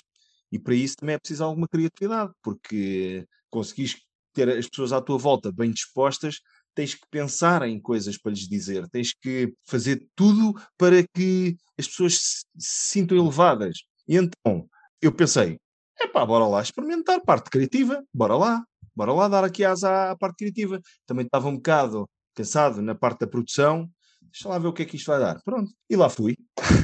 Era no Saldanha, e isto aqui permitiu-me trabalhar. Antecipando-me à tua pergunta, António, o que é que eu tirei de positivo nesta agência? Pá, isto foi uma experiência extraordinária a todos os níveis, a todos os níveis. A única, é, eu digo no fim, foi o que me fez sair. Foi o que me fez sair, ou seja, também não foi só isso. Mas pronto, eu vou começar pelo princípio, que é, foi extraordinário a todos os níveis, porquê? Porque eu entrei num sítio onde a boa onda reinava, as pessoas eram todas super simpáticas umas com as outras, eram todas super sensíveis nas ligações e a estabelecerem a sua posição relativamente umas às outras, não havia aquela questão hierárquica das pessoas e das más pessoas, e as más pessoas estão por cima e vão fazer as pessoas que estão por baixo passarem um mau bocado. Não, era quase uma família que estava ali a trabalhar. E aquilo para mim, tipo, espera aí, os locais de trabalho não são todos como eu, eu, eu já estive aqui a ver. Ai meu Deus, espera, queres ver que eu vou ficar aqui e para o resto da vida? E depois foi a questão de, de poder dar aso à criatividade através da escrita, que também é muito importante, no fundo, porque neste caso, no caso da publicidade, a publicidade tem uma coisa muito boa, que é seres económico com as palavras, passares uma ideia com as palavras, o mais económico possível e claramente possível, e ao mesmo tempo seres criativo com a construção das frases. E então, isto aqui, pá, um novo mundo, foi uma espécie de renascer que me deu muito gosto de fazer e, portanto, foi uma outra área que lá está, que eu explorei, comecei, iniciei, tive montes de professores, estes professores também, não é? Todos estes professores, e, portanto, foi, foi muito positiva esta experiência. Eu aqui não consigo... Antecipando o António mais uma vez, se tu me perguntares o que é que eu não tirei daqui, epá, hum. muito pouco. Eu aqui exprimi mesmo muito bem o limão. Tive sorte, tive sorte de apanhar uma empresa assim. E afinal, o que é que te fez sair? Agora estou curiosa. Opa, pronto, a, a remuneração, e lá está, não é? ou, ou seja, eu no final dos três meses fizeram uma proposta para eu ficar, que me deixou super contente, porque eles nem sequer estavam a pensar em contratar ninguém. Foi só mesmo o meu amigo, um grande amigo, que era o Augusto, que fez ali um bocado o pressing para eu poder entrar, porque, epá, este gajo tem talento e não sei o quê, deem lá uma hipótese. Então os gajos, só para fazerem a vontade ao, ao meu amigo, meteram-me lá dentro. Mas depois, no final daqueles três meses, gostaram tanto, pá, que fizeram uma proposta. Eu, na altura, tinha uma namorada, que acabou por ser a mãe dos meus filhos, mas queria uh, seguir o meu caminho, queria... Um, pegar uma casinha e essas coisas todas, começar a, a viver com ela e por aí fora. Epá, e o dinheiro que me pagavam não estava a dar para poder seguir com esses sonhos. E foi isso, a única coisa, porque de resto a experiência foi extraordinária. Esses três meses de estágio foram remunerados ou não? Foram pequeninos, foram para aí, sei lá, cento e cinquenta euros, mas depois a proposta eh, já foi uma proposta melhor, ainda assim. Mas não tão assim. Não que me fizesse ficar ali e não procurar outra coisa que me desse mais dinheiro. Porque depois, quando Sim. tu chegas a um, uma altura da tua vida em que queres evoluir também no, no lado pessoal, no, no lado amoroso, no que for, não é? Queres dar o próximo passo. E se tens dinheiro para meter comida no frigorífico, mas depois não tens o telhado, epá, então foi basicamente isso que me fez começar a, a levantar as antenas e a procurar um novo sítio. Pronto, basicamente. E foi a parte em que tu já tinhas descoberto que afinal havia empresas muito boas, onde as pessoas não eram umas más e outras boas, Exatamente. Que havia um contexto familiar, que seria muito giro e muito divertido Exatamente. Trabalhar ali, mas entretanto aprendeste que talvez nessas empresas paguem pouco. não é? Pois. Mas também podia haver uma empresa com aquele ambiente que pagasse melhor. Palmeira e chuva no Naval é o que eu quero. Foi o que eu pensei. Espera aí, meu, não pode ser, pá. Isto tem que haver aqui o mesmo disto, mas impossível. Mas a pagar melhor. Mas bem pago. Exato. Ou a pagar melhor, pelo menos. Mas na altura da minha vida em que eu estava, eu estava maravilhado com as pessoas que eu tinha à minha volta e com que eu trabalhava. Era fantástico. Isso também foi outra lição. Foi outra lição de vida, porque se conseguires arranjar o trabalho que gostes e nunca mais trabalhares na vida e ainda por cima estares rodeado de, entre aspas, quase amigos, uhum, e amigos, opá, é fabuloso, não, não há melhor, não há melhor. Mesmo. Pronto, mas aí, e então... precisavas também, já tinhas outros sonhos pessoais, não é? Precisavas encontrar o equilíbrio, exato, entre... Pá, o trabalho é bom, eu divirto-me a fazer isto, as pessoas são amigas, mas ganhar dinheiro também já começa a ser importante, não é? Sem dúvida, sem dúvida. E depois como é que encontraste o teu próximo projeto, que por sinal, sim, nós já entrevistámos aqui neste podcast um rapaz chamado Pedro Paiva, não sei se conheces, conheço, se alguma coisa. Conheço muito bem, foi meu patrão durante muitos anos, mas é meu amigo, é meu amigo. Aí também encontraste essa parte de conseguir criar uma, umas boas amizades no trabalho, até com o patrão. Sem dúvida, sem dúvida, sem dúvida. Mas, por exemplo, na agência de publicidade já tinha conseguido isso, porque sim, não havia limites, não havia formatação, era um ambiente completamente livre, livre para, para criarmos, livre para trabalharmos em conjunto, em grupo, sem egos. Foi fantástica a experiência e uhum, permitiu-me perceber o que é que é bom face ao que é que é mau. Porque eu pensava que, pronto, a realidade era só o que é que é mau. E não, também é possível haver só muita coisa boa. E então, uhum, eu tentei procurar o próximo sítio onde me paguem melhor e onde haja muito isto. Epá, e tive a sorte... O que é que tu encontraste? Olá, olá, gente livre! Voltamos já ao conteúdo fantástico deste episódio. Prometo ser rápida. É que quero falar-te de algo muito importante que me tem entusiasmado ultimamente e que muitas pessoas que nos conhecem nos perguntam, que é: Sónia, de onde é que vocês tiram tanta vitalidade e como mantêm o vosso bem-estar mesmo nos momentos mais desafiantes? E a verdade é que já faz uns bons anos que nós nos suplementamos com vitaminas, minerais, proteínas, antioxidantes e tudo o que o nosso corpo necessita para estar bem, saudável e com energia. Mas hoje quero falar-te de algo mais específico. Empreender não é um jogo sempre fácil e quando tentamos atingir grandes objetivos ou criar algo novo, acabamos por sujeitar o nosso organismo a elevados níveis de stress. E stress em demasia compromete a nossa performance física, mental, a nossa pele, o cabelo, as unhas e, mais importante, o nosso sistema imunitário. Já todos sabemos que o sistema imunitário é o principal mecanismo de defesa do corpo contra invasores externos e que o sistema imunitário forte pode fornecer proteção contra vírus de constipação e outras doenças. Sabemos também que o sistema imunitário é uma rede fortemente regulada de células que tem como objetivo manter um equilíbrio fundamental. Para além de nos proteger de ameaças externas que podem causar doenças, também é importante que o sistema imunitário não ataque o próprio organismo no calor da batalha. Para nos mantermos no nosso melhor todos os dias, acreditamos que precisamos de algo que proteja as nossas células de invasores externos, que apoie e reforce o nosso sistema imunitário e que nos revitalize. Para o apoio da imunidade do nosso organismo, escolhemos um suplemento para nos mantermos sempre bem em qualquer circunstância, mesmo as mais desafiantes, porque contém nutrientes que contribuem para o normal funcionamento do sistema imunitário, nomeadamente as vitaminas C e D, o selênio e o zinco. Estes nutrientes contribuem para a proteção das nossas células contra oxidações indesejáveis, a redução do cansaço e da fadiga, o normal metabolismo produtor de energia, uma normal função cognitiva, a manutenção manutenção do cabelo, unhas e pele, o normal funcionamento da tiroide, o normal funcionamento do sistema imunitário. É uma bebida instantânea de sabor delicioso a frutos silvestres que pode ser tomada morna como um chá ou fria como um refresco e vem em saquetas muito práticas e fáceis de transportar. E é super fácil de tomar. Para mim, o melhor de tudo é que é adequado a vegetarianos como eu. Encontras o nosso suplemento de eleição para o apoio do nosso sistema imunitário em apoio da imunidade ponto com. Nós adoramos o efeito que tem em nós, como nos revitaliza, como apoia o funcionamento do nosso sistema imunitário todos os dias e tu também vais sentir a diferença. Vai agora a apoio da imunidade ponto com, w w w ponto apoio da imunidade ponto com. Ah, e podes usar o nosso código de desconto para teres dez por cento de desconto em todo o site. Neste site também encontras todos os outros produtos que usamos. Usa o código do cupão Liberdade dois quando estiveres a efetuar o pagamento. Escreve Liberdade dois, tudo junto, para teres dez por cento de desconto em apoio da imunidade ponto com. Lá está. Na Sigma três eu encontrei isso. Tive a sorte de... Pá, a história de como eu fui contratado é um bocado bizarra, porque foi em dois mil e um, quando as torres, quando o onze de setembro que aconteceu, e eu liguei para o meu pai e disse: meu, estás a ver o que é que está a acontecer nos Estados Unidos? Meu, para, já sei, já ouvi, pá, mas eu não tenho aqui televisão no escritório. E eu, então tens uma produtora, uma, uma produtora audiovisual na porta ao lado. vá lá, bate à porta que eles têm lá de certeza uma televisão, produtora audiovisual. Era a minha lógica. Ele, é pá, pois é, pá, tens razão. Então, ele bateu à porta, disse que era o vizinho, e se ele podia ver o que é que estava a passar nos Estados Unidos. E eles estavam todos lá na Sigma três, que entretanto tornaram-se todos meus amigos, mas estavam todos lá à volta da televisão, tudo chocado com o que estava a passar. Uhum. Epá, e entretanto o meu pai, que sempre foi um comercial nato, não é?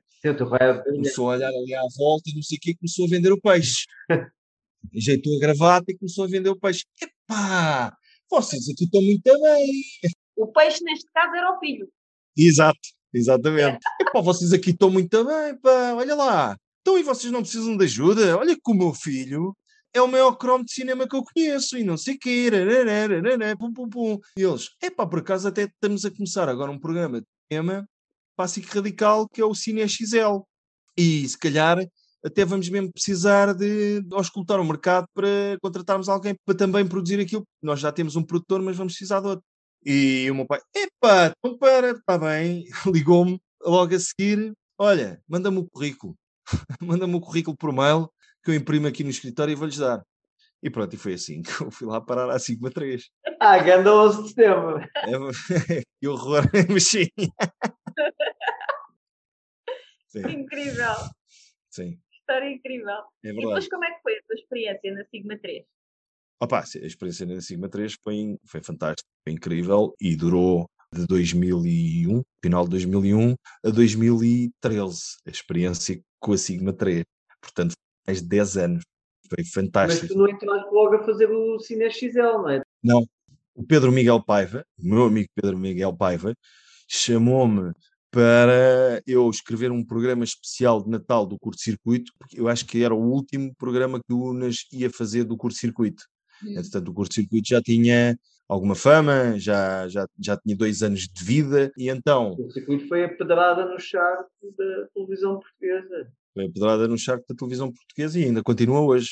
Ainda é uma, é uma escola de apresentadores. O Curto Circuito é, ainda é uma escola, é de, apresentadores. escola de apresentadores. E é o único programa de formato português, os outros são franceses, que Sim. continua com mais tempo no ar.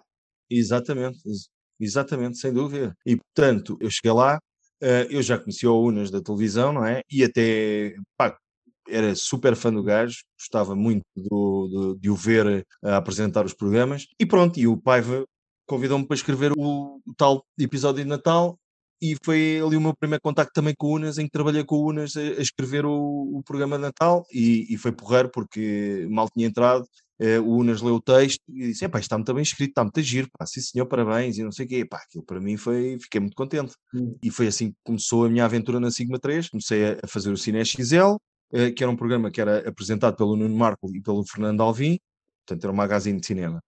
E eu estava também como peixe na água por causa de, de, da minha paixão pelo cinema e não podia estar mais feliz.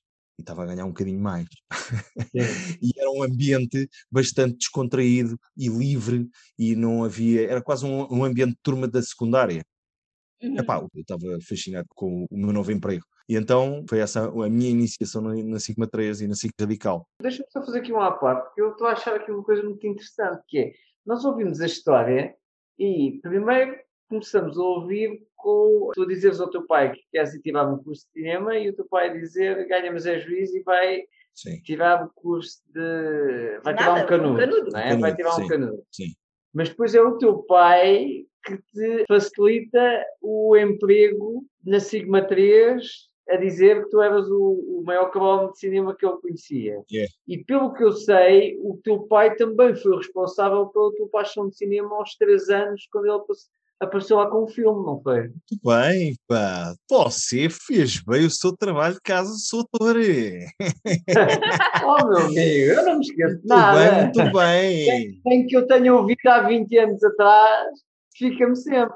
E senhor, não, epá, foi de facto, porque nós estávamos a viver na Indonésia e na altura o meu pai comprou dos primeiros V H S que foram feitos da J V C. Uhum. E na Indonésia já havia muitos clubes de vídeo, pai em oitenta e um, oitenta e dois, oitenta e três, já havia clubes de vídeo porque tinham lá uma comunidade de norte-americanos bastante grande a explorarem, pronto, os recursos naturais da Indonésia, e então os clubes de vídeo já estavam bastante avançados. Então ele chega-me a casa com o zero zero sete contra Goldfinger. Hum. E eu, puto, meto aquilo a funcionar e deparo-me com a cena do Goldfinger, em que o Goldfinger está quase a serrar o, o James Bond ao meio e o James Bond está preso a uma... O Sean Connery está preso lá a uma estrutura e eu, puto, vejo aquilo e fico maluco. Hum. Pronto, a vida nunca mais foi a mesma. Eu vi o filme todo do princípio ao fim, eh, às escondidas, porque aquilo não era para a minha idade. Sei lá, ele podia ter mostrado Minodi, não é? Ou no caso, na altura não havia, sim, podia ser a Abelha Maia, uma vez que eu tinhas três anos, mas não, mostrou-te o zero zero sete. Então... Foi o Sean Connery e foi o zero zero sete Goldfinger. Exato, é normal. A vida nunca mais tenha sido a mesma. Nunca mais, nunca mais. I was hooked, tal, fiquei agarrado. E, portanto, foi, pá, foi fantástico, foi ele que fez isso e posso dizer que ele depois conseguiu meter na Sigma três. Ele depois às tantas percebeu, ok, este gajo vai mesmo seguir este caminho, não há nada a fazer, nem vou fazer mais força nenhuma, pá. Mas ele sempre me apoiou em tudo, portanto, sempre tive muita sorte, por acaso. Nesse aspecto, tive, sempre tive muita sorte. É tipo, se não o podes vencer, junta-te a ele, não é? Sim. Se é este o caminho que ele quer seguir, então eu vou-lhe arranjar aqui... Exatamente. A oportunidade de um emprego na área que ele gosta. Exatamente, exatamente. Para ele era importante que eu tivesse o canudo. Eu acabei o curso, agora pronto, o caminho é teu, e isso aí ele percebeu que o caminho é teu, ele disse que o caminho é teu, portanto agora fazes o que quer. Foi graças a ele que eu fui parar a Sigma três, de trabalhar com o Unas e, e fazer estes projetos fantásticos, depois fiz o Cabaré da Coxa com o Unas.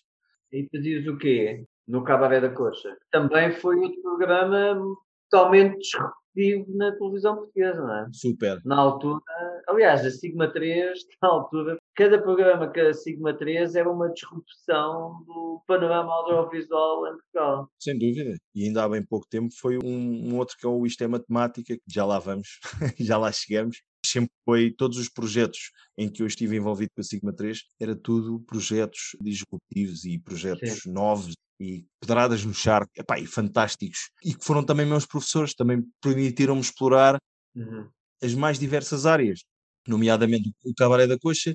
Eu era produtora de exteriores, mas também era produtora no estúdio, e também escrevia os monólogos do Unas no início do programa, uhum, a meias com o Jorge Amaral, que era um colega meu, da Sigma três, e portanto, com isto tudo, trabalhei montes de valências, trabalhei a escrever comédia, produção nos sítios mais bizarros. Era um programa que juntava no mesmo sofá um cantor pimba e um político, e aquilo era sempre uma cobaiada fascinante.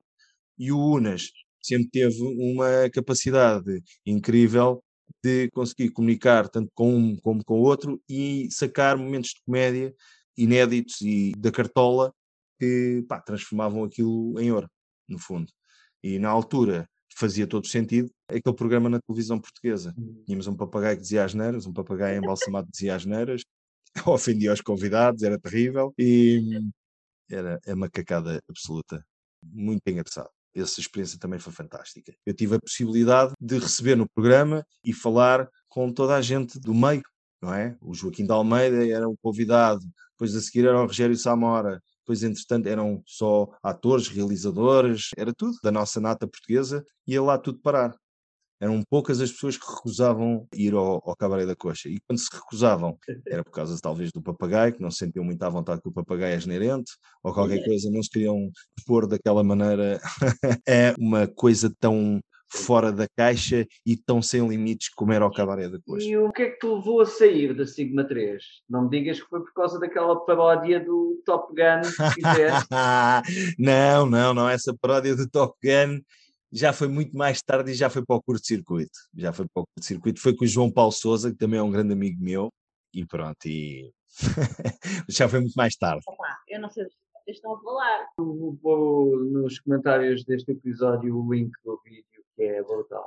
Tu podes explicar um bocadinho? Só para contextualizar, sim. É, basicamente, o Top Gun é um dos filmes de referência dos anos oitenta e, e um dos filmes mais marcantes dos anos oitenta, tanto é que o Tom Cruise agora fez a sequela que ainda não foi lançada no cinema, mas vai sair, o Top Gun dois, que é um dos filmes mais míticos dos anos oitenta. E este filme tem uma das cenas também mais míticas gays ou homoeróticas dos anos oitenta, que é basicamente o Tom Cruise, o Val Kilmer e mais outros dois a jogarem vôlei, tronco nu, na praia, todos oleados. E a cena não foi construída para ser uma cena, uma homenagem a gay, nem nada que se pareça, mas à luz dos dias de hoje, olhando para trás, pronto, tem essa conotação mais homoerótica que já foi N vezes parodiado e falado, e o próprio Quentin Tarantino tem um, um texto super engraçado acerca do conceito do Top Gun, que é um filme gay, é o filme mais gay dos anos oitenta. Sim, ele diz que é o filme todo. Ele é o filme todo, filme... sim, sim. A cena de vôlei é a cereja, é, em cima ao... é o topo da pirâmide, é a cena de... O filme sobe até àquele clímax e depois é sempre a descer.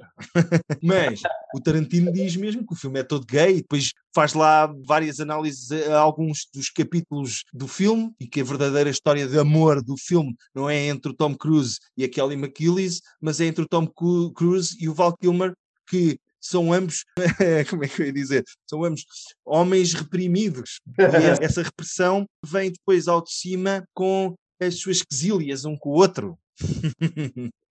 Odeio-te, pá, odeio-te. Opa, pronto. Hora do filme do Top Gun, daquele romance. Daqueles homens bonitos de tudo. Oh, pronto, está destruído, obrigado. Depois Adeus. O filme está brilhantemente filmado e realizado por, por um realizador que já não está entre nós, que era o Tony Scott. É pá, que era um, um homem com um sentido visual incrível, e então o filme, todo ele é quase um anúncio de uma hora e quarenta minutos, em que os momentos são todos bem iluminados e com uma sensualidade fantástica. Então, esse tal jogo de, de voleibol em que o sol bate nos seus músculos reluzentes do óleo e por aí fora, pronto, faz com que o filme tenha essas conotações e essa cena seja super falada e conhecida. E então, pronto, nós fizemos isso para o, para o curto-circuito, eu e o João Paulo Souza, e então, até pá, ficou um momento memorável. Mas então, se não foi por causa da paródia do Top Gun, porquê é que saíste da Sigma três? Onde gostava okay. tanto de trabalhar. Então, saí porque, basicamente, mais uma vez, eu precisava de dinheiro para dar o passo a seguir. Eu precisava de mais dinheiro, no fundo era isso. Então comecei a auscultar o mercado. Mais uma vez, surgiu a oportunidade de eu ir parar uma empresa de construção, uma das maiores do país na altura, que era a Insulmessi. E surgiu essa oportunidade de eu, de eu ir para lá trabalhar e como diretor de imagem e comunicação, em que o salário que me ofereceram pá, foi recusável. Pois. Eu não estava propriamente à procura de um trabalho no mercado da construção, mas como surgiu este cheque à frente e abanaram-me com o cheque, e com a, a perspectiva de poder, mais uma vez, ser responsável por um departamento que tinha a ver um bocado com o meu curso, o meu curso de marketing e publicidade, eu próprio pensei que podia imprimir um bocado a minha personalidade à comunicação e imagem da empresa. Decidi, why not? Experiência, vamos embora, vamos lá arranjar, vamos lá procurar mais professores. Sim. E então, pronto, decidi sair do Cabaré da Coxa a meio. O Cabaré da Coxa ainda não, estava, ainda não tinha acabado, ainda estava a bombar forte e feio. E então eu decidi abraçar este projeto. Falei com o meu amigo Pedro Miguel Paiva e disse, olha amigo, pá, vou-me embora, tem que ser, porque estamos aqui a oferecer isto. E o Paiva, sempre meu amigo, disse, pá, man, compreendo perfeitamente e vai. Corra bem e segue o teu caminho. Pronto, então lá fui. E fui assim que fui parar como diretor de imagem e comunicação de uma empresa de construção.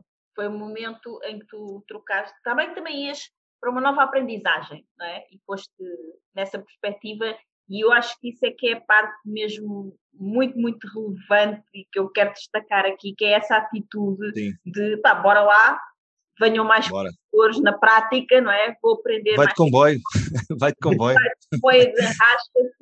Não Sim. foi aquela perspectiva de vou trocar a felicidade pelo dinheiro, porque no fundo, no fundo, era isso que tu estavas a fazer, não é? A trocar a tua paixão. Sim. Mas como ali também, pronto, é uma empresa de construção, mas tu não foste a sentar de jogo, não é? Tu foste trabalhar Sim. com a parte da comunicação e, e a parte da imagem, da empresa, e isso já tinha alguma coisa a ver, não só com o curso de marketing, que na realidade tu só tiraste porque precisavas de um canudo, segundo o teu pai, não é? Sim. Mas também a parte que tu gostas, não é? De comunicação, de imagem, de... Bem, pode ser que eu consiga aqui juntar as coisas. Sim. E, ok, ali pagou-me mais, eu vou-me embora, vou deixar esta empresa aqui, que eu trabalho com amigos e que eu adoro o que estou a fazer, mas... não é impossível que eu também vá gostar do que vou fazer ali, também pode ser que goste, e é uma nova experiência. Pode ser costo. E foste com essa atitude. Exato. Acho que o pior de tudo foi que aí tinhas mesmo que usar o fato, não é? Sim, é verdade, eu aí tive que usar o fato, tive que usar essa máscara, tive que usar essa máscara e fiz todos os possíveis sempre para não ir de gravata, pelo menos para o trabalho. Mas isto era, era realmente um Pedro que está cá atrás, mais sábio, e que não está à, à frente dos meus olhos, do Pedro consciente, tá, é o Pedro inconsciente, também a dar-me sinais, não é? Mas o que é que acontece? Eu vinha também de uma experiência, já tinha estado em quatro empresas, e eu pensei que ah, na quinta era uma promoção do caraças, certo? De, de diretor de, de, do Departamento de Imagem e Comunicação de uma das maiores construtoras do país. Pá, foi um, uma promoção para mim, pessoalmente, era uma validação fantástica e podia pôr em prática muitos dos ensinamentos que eu tirei de, destes sítios. Já havia variedade nestes sítios, já foram sítios variados. Sim. Curso de marketing e depois produção audiovisual e depois redação, copywriting, criatividade, publicidade, e televisão, Cabaré da Coxa. Isto foi uma montanha russa de aprendizagem, experiências e professores. Eu pensei, ok, neste momento posso pôr em prática muitas das coisas que eu, que eu aprendi, bora lá abraçar este projeto, bora lá abraçar o desconhecido, sendo que eu posso trazer aqui muita mais-valia. E pronto, e foi isso que eu fiz, e acho que consegui levar algumas coisas para lá, mas... mas? Aí é que está, quando tu dizes, trocaste a felicidade pelo dinheiro. É isso mesmo, foi isso que eu aprendi. O meu caminho foi esse. Foi. Foi, ok, eu tive a cabeça na parede, e agora? Porque o que eu gosto mesmo é do, da área audiovisual. Uhum. Apesar de me darem a possibilidade, no Departamento de Imagem e Comunicação, fazer alguns vídeos da empresa, eu não estava propriamente a fazer, à falta de melhor expressão, e não quero de todo que isto seja levado no sentido literal, mas eu passei do cabaré para o convento. Ou seja, apesar de não ser um convento, mas é... Também é um filme, todo dia, não é? É, o convento é a farda, é a farda das, das senhoras do convento. É, o hábito. Eu estou no cabaré e aquilo era mesmo a loucura total, era o espaço de maior liberdade da televisão portuguesa e de repente, get a haircut and get a real job. Foi o que aconteceu. Então, eu de facto senti-me ali... preso. Senti que tinham posto uma cela em cima do cavalo selvagem e estavam-me a passar com uma escova pelo cabelo e estavam-me a pôr num estolo. E eu não gostei do sentimento. Mas, mas muito bonito, com um ordenado fantástico, com um muito carro... Muito bonito, com um ordenado fantástico, com um carro... Tratado, ninguém te tratava lá mal, não é? Afinal, não, não, super bem tratado. Estavas assim, eras o diretor também, não é? Sim. Era da nossa turma. O aluno mais bem-sucedido, sim, não é? Os nossos, os nossos colegas todos, como é que o Pedro conseguiu arranjar? Sim, aquelas... trabalhou na S I C Radical e agora é diretor de Imagem e Comunicação e aquelas coisas todas e, epá, e, e ganhava mesmo muito bem e estava super contente com a forma como a coisa estava a desenrolar. No entanto, estava a fazer exatamente isso que tu disseste, Sónia, estava a trocar a felicidade pelo dinheiro. Uma coisa que tu disseste, António, que era os nossos colegas de curso estarem a pensar dessa maneira. Sim, até, até havia muito o conceito de não era justo, porque tu tiveste média para aí onze ou doze, ou o que é que foi, e sim, eu que tive uma média tão boa, fiz tudo o que me mandaram, sim, sim, sim, e eu, Baldas, é que, é que consegue... Sim, que eu não disse...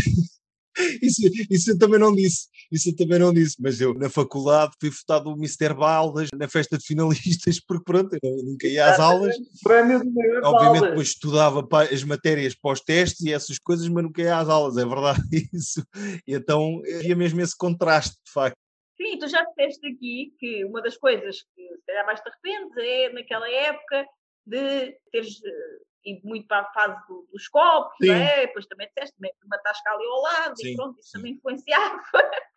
Mas como é que a pessoa que vai ali só para beber copos e buscar um canudo, tanto é que acaba o curso com uma média mais baixa, sim, do que a maioria dos outros, depois saca o melhor emprego, sim, de todos, não é? Isto aqui é, há muito ensinamento aqui, hein? Há muito ensinamento aqui. Só quem nos está a ouvir. Há, há muito ensinamento aqui, sem dúvida, e, e obviamente que uh, isto vai bater um bocado àquela frase que tu disseste há bocado de o curso hoje não serve para nada e não sei o quê, porque no fundo a experiência que eu tive, por exemplo, na agência de publicidade como redator e a trabalhar marcas e a trabalhar conceitos de, de publicidade e por aí fora, deram-me alguma valência a nível da imagem e comunicação. A televisão também me deu alguma valência a nível de comunicação e imagem para a Messi em Sul, para a empresa de construção. Não foi só o canudo, não foi só o curso. Acho que tudo isto foram ingredientes para um bolo que serviu para eu conseguir este emprego. Mas pronto, lá está. Senti a falta da adrenalina, da emoção, dos diretos, do ambiente de turma que a Sigma três tem. Uhum. E então, pá, tomei uma decisão. Porque isso é muito giro, porque como eu disse, nós já entrevistámos aqui aquele que era o teu patrão na Sigma três, o Pedro Miguel Paiva, e as pessoas que nos estão a ouvir tiverem curiosidade. Podem ir à primeira temporada deste podcast, ouvir os episódios trinta e três e trinta e quatro, que são os dois com o Pedro, e é muito giro porque o Pedro disse-nos exatamente isso, que quando eles criaram a Sigma três, eram uns miúdos da escola, não é? Yeah. Tudo começou yeah, yeah. com um programa de escola, que eles faziam na rádio yeah. escola, não é? Então, eu acho que eles mantiveram isso, não é? E esse ambiente, quando tu foste trabalhar com eles, ainda existia. Ainda eram aqueles miúdos da escola secundária, secundária a, a fazer brincarem cenas. Às rádios e às televisões, a fazer umas cenas, não é? Giras. Sim. E, e Sim. quando tu trazes esse ambiente, lá está, é como tu sempre disseste, faz aquilo que gostas e não, não tens que trabalhar mais. E ainda hoje, antes de gravarmos este episódio, quando estávamos a almoçar com o nosso filho, já não sei exatamente sobre o que é que era, mas que eu disse, ele estava a contar-me do estudo que tinha estado a fazer com o pai. E depois disse, e depois começámos a brincar. E eu, na brincadeira, disse, a brincar? Então, mas isso não era estudar? É, oh mãe, a brincar entre aspas, mas nós estávamos a estudar. E eu disse, oh filho, mas é exatamente isso. Tu... brinca com tudo, quanto mais divertido tu conseguires que aquilo que tu estás a fazer seja, mais tu queres continuar a fazer. Então, se tu estás a fazer uma coisa que nem é a tua praia, não é o que tu gostas mais, e que ainda por cima é muito chato, tu não vais querer mais fazer isso. Mas se tu conseguires colocar a tua criatividade em ação e colocares brincadeira em tudo aquilo que tu fazes e depois possas terminar isso de uma forma séria, séria é, está concluído e está bem feito, mas eu brinquei pelo meio, durante o processo houve divertimento e isso facilita muito as coisas, não é? Então eu acho que foi muito essa criatividade, essa brincadeira, essa coisa infantil, não é? Porque nós brincamos com, com as coisas que gostamos de fazer, que o Pedro levou para a Sigma três e que tu depois também encontraste lá. Sim. E se calhar depois quando foste trabalhar na Messi, uma empresa de construção, uma das maiores empresas do país na altura, já era uma coisa muito mais séria, é, é. cheia de adultos, Sim, cheia de adultos, isso, com isso, cabeças isso, muito adultas, isso, não é? Isso.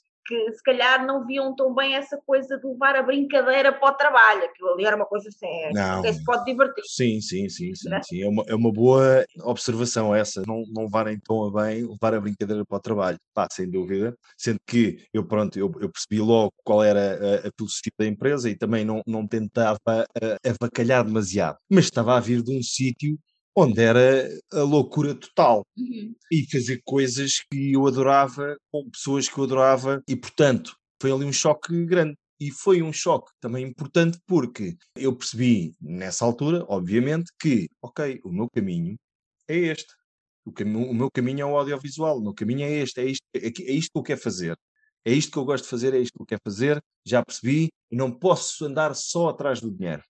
Eu tenho que fazer aquilo que eu gosto de fazer. Sendo que o dinheiro continua a ser importante, não é? Nós precisamos dele para pôr, como tu disseste, o teto na cabeça e a comida no frigorífico. Exatamente, exatamente. Então, pá, comecei ali com algumas dúvidas existenciais, mas depois tomei a decisão. E o meu pai tem uma expressão que eu volta e meia também uso e que eu adoro, que é, pá, nós na vida temos que fazer como o James Bond. Estamos sempre à luta, caímos pelas escadas abaixo porque somos empurrados ao que for. Só temos um remédio, é levantarmos, ajeitar a gravata, ajeitar o cabelo e subir as escadas outra vez. E é isto que a gente tem que fazer. Uhum. E eu gosto desta analogia. É, por causa de James Bond, razões óbvias. Neste caso é tirar a gravata. Sacudir assim é, o blazer e sobe as escadas outra vez. E a vida é isto. Isto foi um, um dos ensinamentos mais importantes do meu pai. Pronto, eu percebi o corpo pronto, é exatamente isso. Portanto, eu caí das escadas abaixo e não foi uma queda, foi uma queda espetacular, porque eu estava a ganhar muito mais. Eu estava a ganhar muito mais. Epá, mas... E com uma posição invejada por todos os teus colegas de faculdade. Não é justo! Sim, porque, sim, porque é uma empresa com, era uma empresa com, sei lá, quatro mil trabalhadores, dois mil trabalhadores, eram muitos trabalhadores, pá, e eu era um dos dezoito diretores, e, e as pessoas olhavam para mim quando eu me quis ir embora, mas este gajo é parvo, mas este gajo é maluco. Toda a gente a querer chegar ao, ao, à posição dele e ele está fora. Sim, este gajo está assim, chega aqui e rejeita. Então, mas o que é isto? Este gajo é maluco.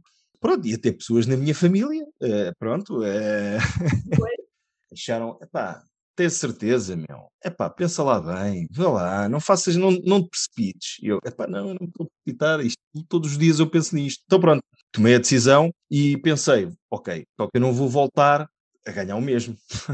Então, vou fazer uma escutação de mercado, mas vou primeiro falar com o meu amigo Pedro Paiva, para ver se ele consegue subir um bocadinho a parada, a nível monetário, porque eu, pronto, quero voltar, mas quero, quero voltar a fazer é audiovisual. Se não houver subida de parada, pá, vou ter que bater a outra porta. Mas, felizmente, o meu amigo Pedro Paiva, opá, subiu a parada, e então eu voltei com muita alegria e disse bye-bye à Insulmessi e continuei o meu caminho do audiovisual, e aí continuei o Cabaré da Coxa, fiz mais programas com o Rui Unas, experimentei muitas outras coisas.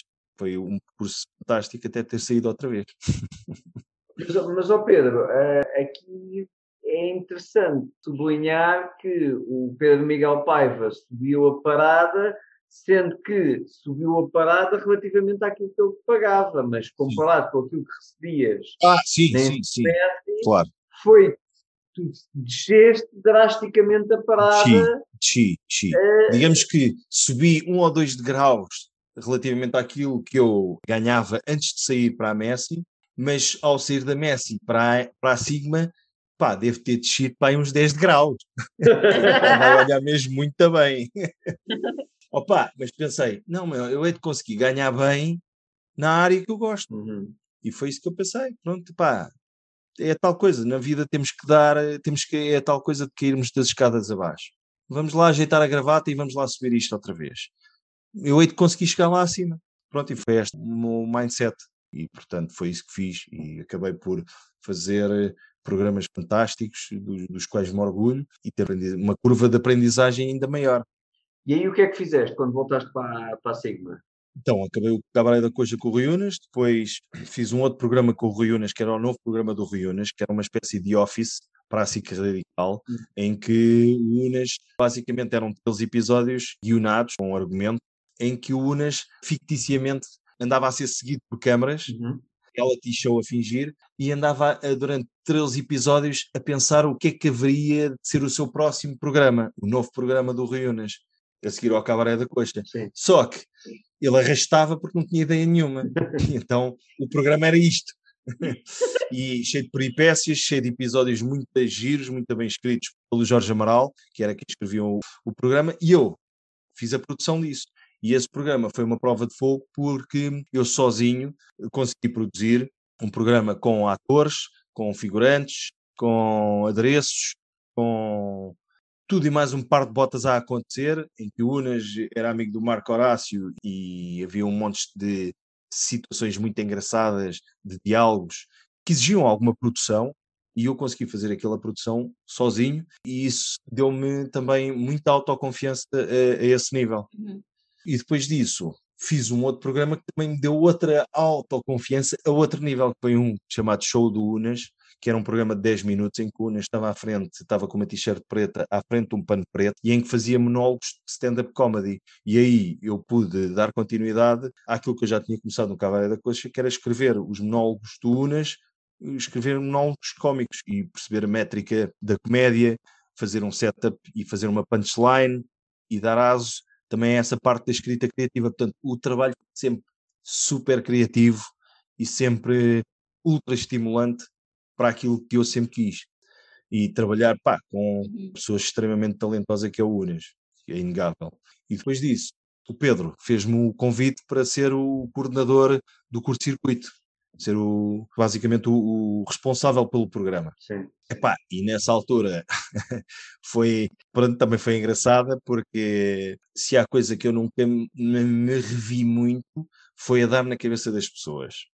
E foi aí que eu tive que começar a dar na cabeça, nomeadamente um tal de um apresentador maçarro, que constantemente chegava atrasado, chamado João Manzarra, e que tinha ganho um casting no Curto Circuito e que estava a começar a ser apresentador. Epá, mas ainda era muito puto e o gajo atrasava-se à brava e não sei o quê, e eu às tantas volta e meia tinha que lhe dar na cabeça e não sei o quê. Epá, e, e toda a gente estava cansada com, às vezes, que as cenas dele, meio irresponsável e não sei quantas. Pronto, e houve uma altura em que o gajo teve quase, teve quase para, pá, meu, ou, ou atinas, ou não atinas, isso não atinas, pá, se calhar, hein? Oh meu, pá, mas eu gostava mesmo muito de uma zarra e, pá, e, e cheguei a ter conversas com ele a dizer, vá lá, bora lá, bora lá, agarra-te, agarra-te este, pá, meu, tu tens bué talento, tu tens bué potencial, meu, vá lá, não deixes isto fugir. Pronto, e de tal maneira que não deixou fugir, que depois, entretanto, buf, teve um boom do caraças em dois mil e nove a apresentar o Ídolos e nunca mais parou. Esse não está hoje.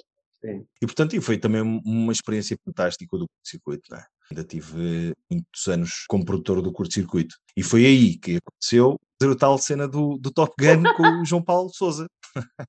Mas depois também houve um programa, tu até já falaste há pouco, ah, que era sim, o Isto é Matemática, não é? Enviou a fazer o exame informática.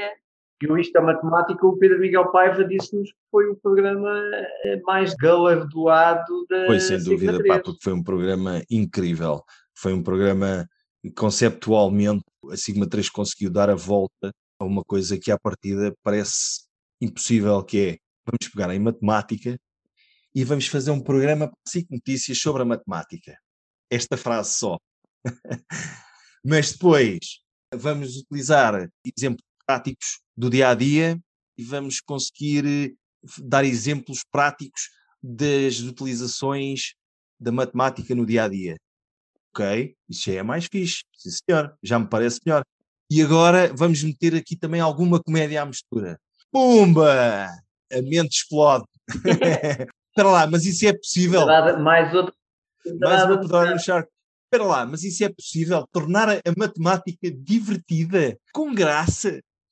Epá, e depois o, o Pedro teve a presença de espírito e a visão de pegar no Rogério, que era o apresentador do nosso, do Isto é Matemática, e metê-lo como apresentador daquilo. Pá, que é uma pessoa extremamente... Pronto, já é um Yoda Master, é um, um Jedi Master da matemática cá em Portugal. E depois, sim, a simpatia que ele causa é no espectador, porque é uma pessoa extremamente simpática, um cavalheiro mesmo, um, um cavalheiro à série, e ele também foi uma levada de ar fresco como apresentador na televisão. Ou seja, não pegaram num apresentador qualquer e deram-lhe um guião para ele decorar. Foi, era mesmo uma pessoa da matemática que percebia daquilo. E o gajo surpreendeu também. E, portanto, esse programa, o Paiva também me convidou para, para produzir a meias com o Nelson Patriarca, e, que era o, o produtor que já tinha começado o Isto é Matemática, e eu, vamos embora. Então foi fantástico também essa experiência. E as, os professores de matemática começaram a, a pôr os episódios para os alunos verem. Olha, a aula de matemática hoje vai ser este episódio. É fantástico, não é? Fantástico. E recebeu vários prémios a nível internacional. No Brasil, no Brasil. O Brasil é muito meu amigo, sabes? O Brasil é muito meu amigo. Sei, sim, senhora. Já lá cheguei. Já lá cheguei. Não, mas pronto, mas, mas o programa teve muitos prémios e E tentaram adaptar aquilo para outras línguas, inclusivamente. E, pá, é um programa fantástico. Tenho orgulho em ter feito parte desse programa. Sim. Oh, Pedro, entretanto, como é que começou a parte do empreendedorismo? Okay. Como é que passas depois dessa empresa de sonho, de trabalho em família, onde é tudo muito divertido, onde fazem programas incríveis que levam prémios e tudo, e entretanto passas para a tua empresa? Como é que foi essa transição? A transição foi... Se eu olhar para trás, relativamente ao meu percurso, eu posso olhar para trás e vejo que houve muitas aventuras, muitas experiências que me deram alguma autoconfiança e deram-me know-how para eu sentir-me capaz de, sozinho, produzir conteúdos, produzir coisas, produzir uh, filmes, escrever filmes, fazer tudo e mais um par de botas. A Sigma três foi outra escola, outros professores, e a vida tem sido sempre assim. E é bom que a vida seja sempre assim. Quando nós estagnamos num sítio e achamos que já não temos nada para aprender, das duas uma, ou trabalhamos para no final do mês recebermos o cheque, ou então tentamos pensar que estamos cá por tempo limitado e temos que fazer todos os possíveis para vivermos a vida. E não há nada pior do que uma pessoa morrer lentamente, morrer aos poucos, morrer todos os dias. E eu sempre tentei contrariar esse movimento, esse movimento que existe, que eu sei que existe. Há muitas pessoas que morrem todos os dias, um bocado, deixam-se estar apáticos, não fazem por evoluir, não trabalham no seu desenvolvimento pessoal, não se libertam Sim. das amarras que os prendem ao cheque ou ao que for. E às vezes não é fácil, porque lá está, tem que se pôr comida no frigorífico. Mas o que é que eu fiz? Eu, na altura, já estava com peito cheio, não é? Já me sentia muito grande, alto, pá. Já fiz muita coisa e surgiu a hipótese de produzir um anúncio de televisão para a Raul Mangel. Então o que é que eu fiz? Pá, vou abrir a minha empresa e vou produzir isto enquanto estou a fazer o, o curto-circuito. Pronto, então foi para a empresa e produzi o anúncio enquanto estava a fazer o curto-circuito. E abri então a empresa em dois mil e doze e estava com dois empregos. Estava com duas mulheres. Sim. Acaba por ser mais complicado ser-se fiel às duas mulheres, porque às tantas não podemos largar uma porque nos dá sustento. E a outra está a arrancar, mas não podemos descuidar essa, porque essa é, é, acaba por ser uma possibilidade, uma nova aventura. Uhum. E a possibilidade de nos trazer uma liberdade que, ao trabalhar-se para, por conta de outrem, não, não temos. Uhum. E tendo em conta o know-how que eu tinha, eu só podia explorar essa estrada, a estrada da, da, da, daquilo que me podia, da liberdade que podia trazer eu ter a minha própria empresa, uhum. com todas as condicionantes que isso tem, porque às tantas a liberdade pode ser percepcionada como também amarras.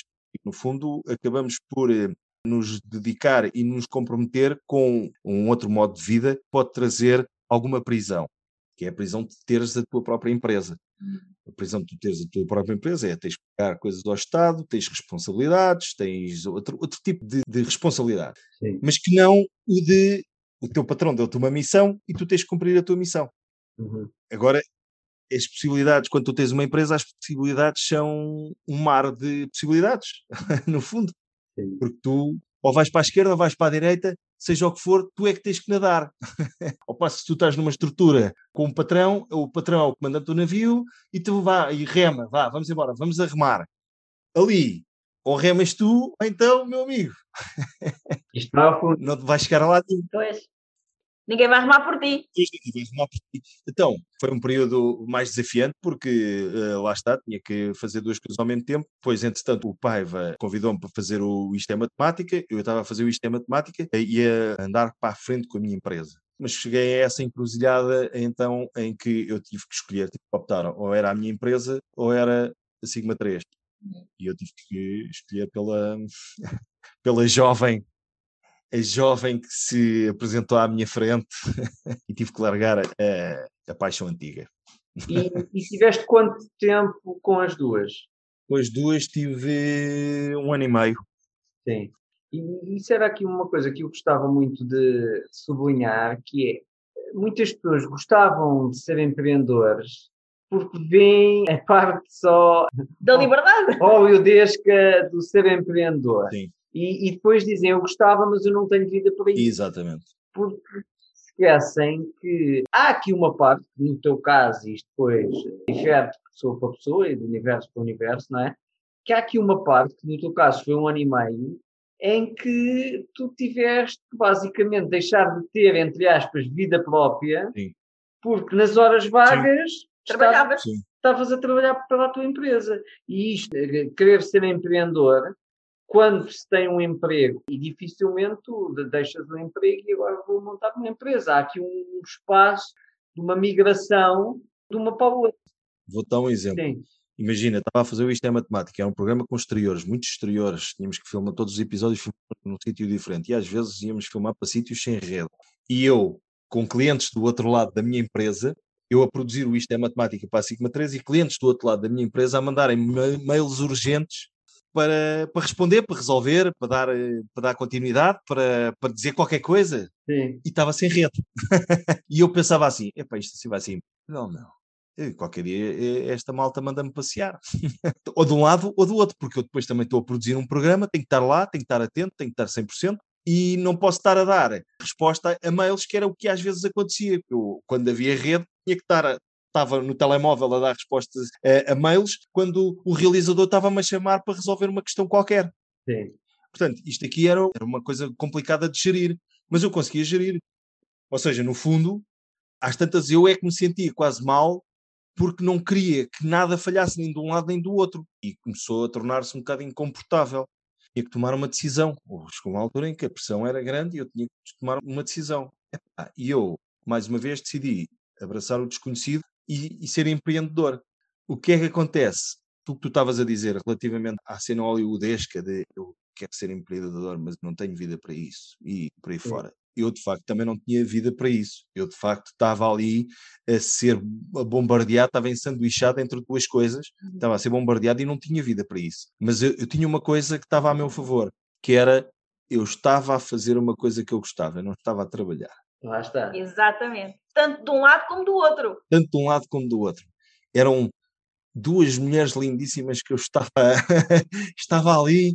Ai, meu Deus, mas olha lá que eu sou monogâmico, não há nada dessas coisas. Tenho que tomar uma decisão. Não pode ser assim, eu não posso ter dois amores. Opa, e eram dois amores. Ao passo que, imagina, pessoa, eu quero ser empreendedor e não estou nada contente com o meu trabalho. Sim. E não gosto daquilo que faço. Mas não posso largar isto e tenho que pensar numa coisa que eu gosto. Mas se calhar a outra coisa também não gosto assim tanto, mas era uma saída, era um, um escape, era uma coisa nova, era qualquer coisa. Sim. Ou então é porque eu acredito que vai dar muito dinheiro. Isso. É aquela cenourazinha. É pá, aquela cenoura ali ao fundo. Uhum. Opa, e a cena é... Já que não faço o que gosto, ou ao menos que faço uma coisa que dê muito dinheiro. Exatamente. Só que a questão é... Se a coisa não dá muito dinheiro e tu não fazes aquilo que gostas, ai minha Nossa Senhora! Pois é, porque é que pode garantir que realmente vai dar muito dinheiro? Porque lá está, é assim, muito dinheiro tu também, ou bom dinheiro, não sei se é tanto dinheiro, mas bom dinheiro, tu também podes ganhar a fazer aquilo que gostas. Né? E foi sempre o que tu procuraste. Espera aí, como é que eu consigo talvez não ganhar tanto como eu ganhava lá naquele emprego, precisamente, que o que tinha de melhor era ordenado, efetivamente, e a posição, mas de resto não me fazia tão feliz. Como é que eu posso fazer uma coisa que me faça mais feliz, mas certo, que também não ganho tão mal como eu ganhava? E tu disseste, eu fui ali uns degraus, mas em relação ao que eu ganhava antes de ter saído, porque em relação ao que eu fui ganhar no outro lugar, eu desci dez degraus, não é? Pronto. E é um pouco encontrar esse equilíbrio, não é? Ok, eu estou disponível para ganhar aqui um bom bocado menos, para não ganhar tanto dinheiro, mas de maneira que eu possa continuar a fazer uma coisa que eu gosto. E quando tu foste empreender, tu não foste propriamente, não, sei lá, abrir uma loja de, de hambúrgueres, não é? Tu foste, não é que tenha alguma coisa de, de mal com isso, mas era só se esse fosse o teu sonho, se esse fosse a tua paixão.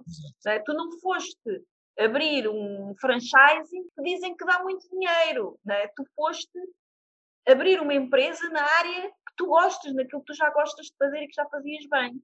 Então, sim, tu não sabias também se ias ganhar muito ou pouco dinheiro com a tua empresa, mas sabias que era tua, dava-te mais flexibilidade a partir do momento em que começasse a trabalhar só com a tua empresa, não é? Não estivesse ali, como tu disseste, ensanduichado entre as duas, e há a possibilidade de ganhar dinheiro. Não sabemos se é muito, se é pouco, mas há a possibilidade de ganhar ali algum dinheiro. Mas, em primeiro lugar, há a possibilidade de eu ir fazer um trabalho que é meu, numa coisa que eu gosto. Sim. E isso é que eu acho que é mesmo muito importante.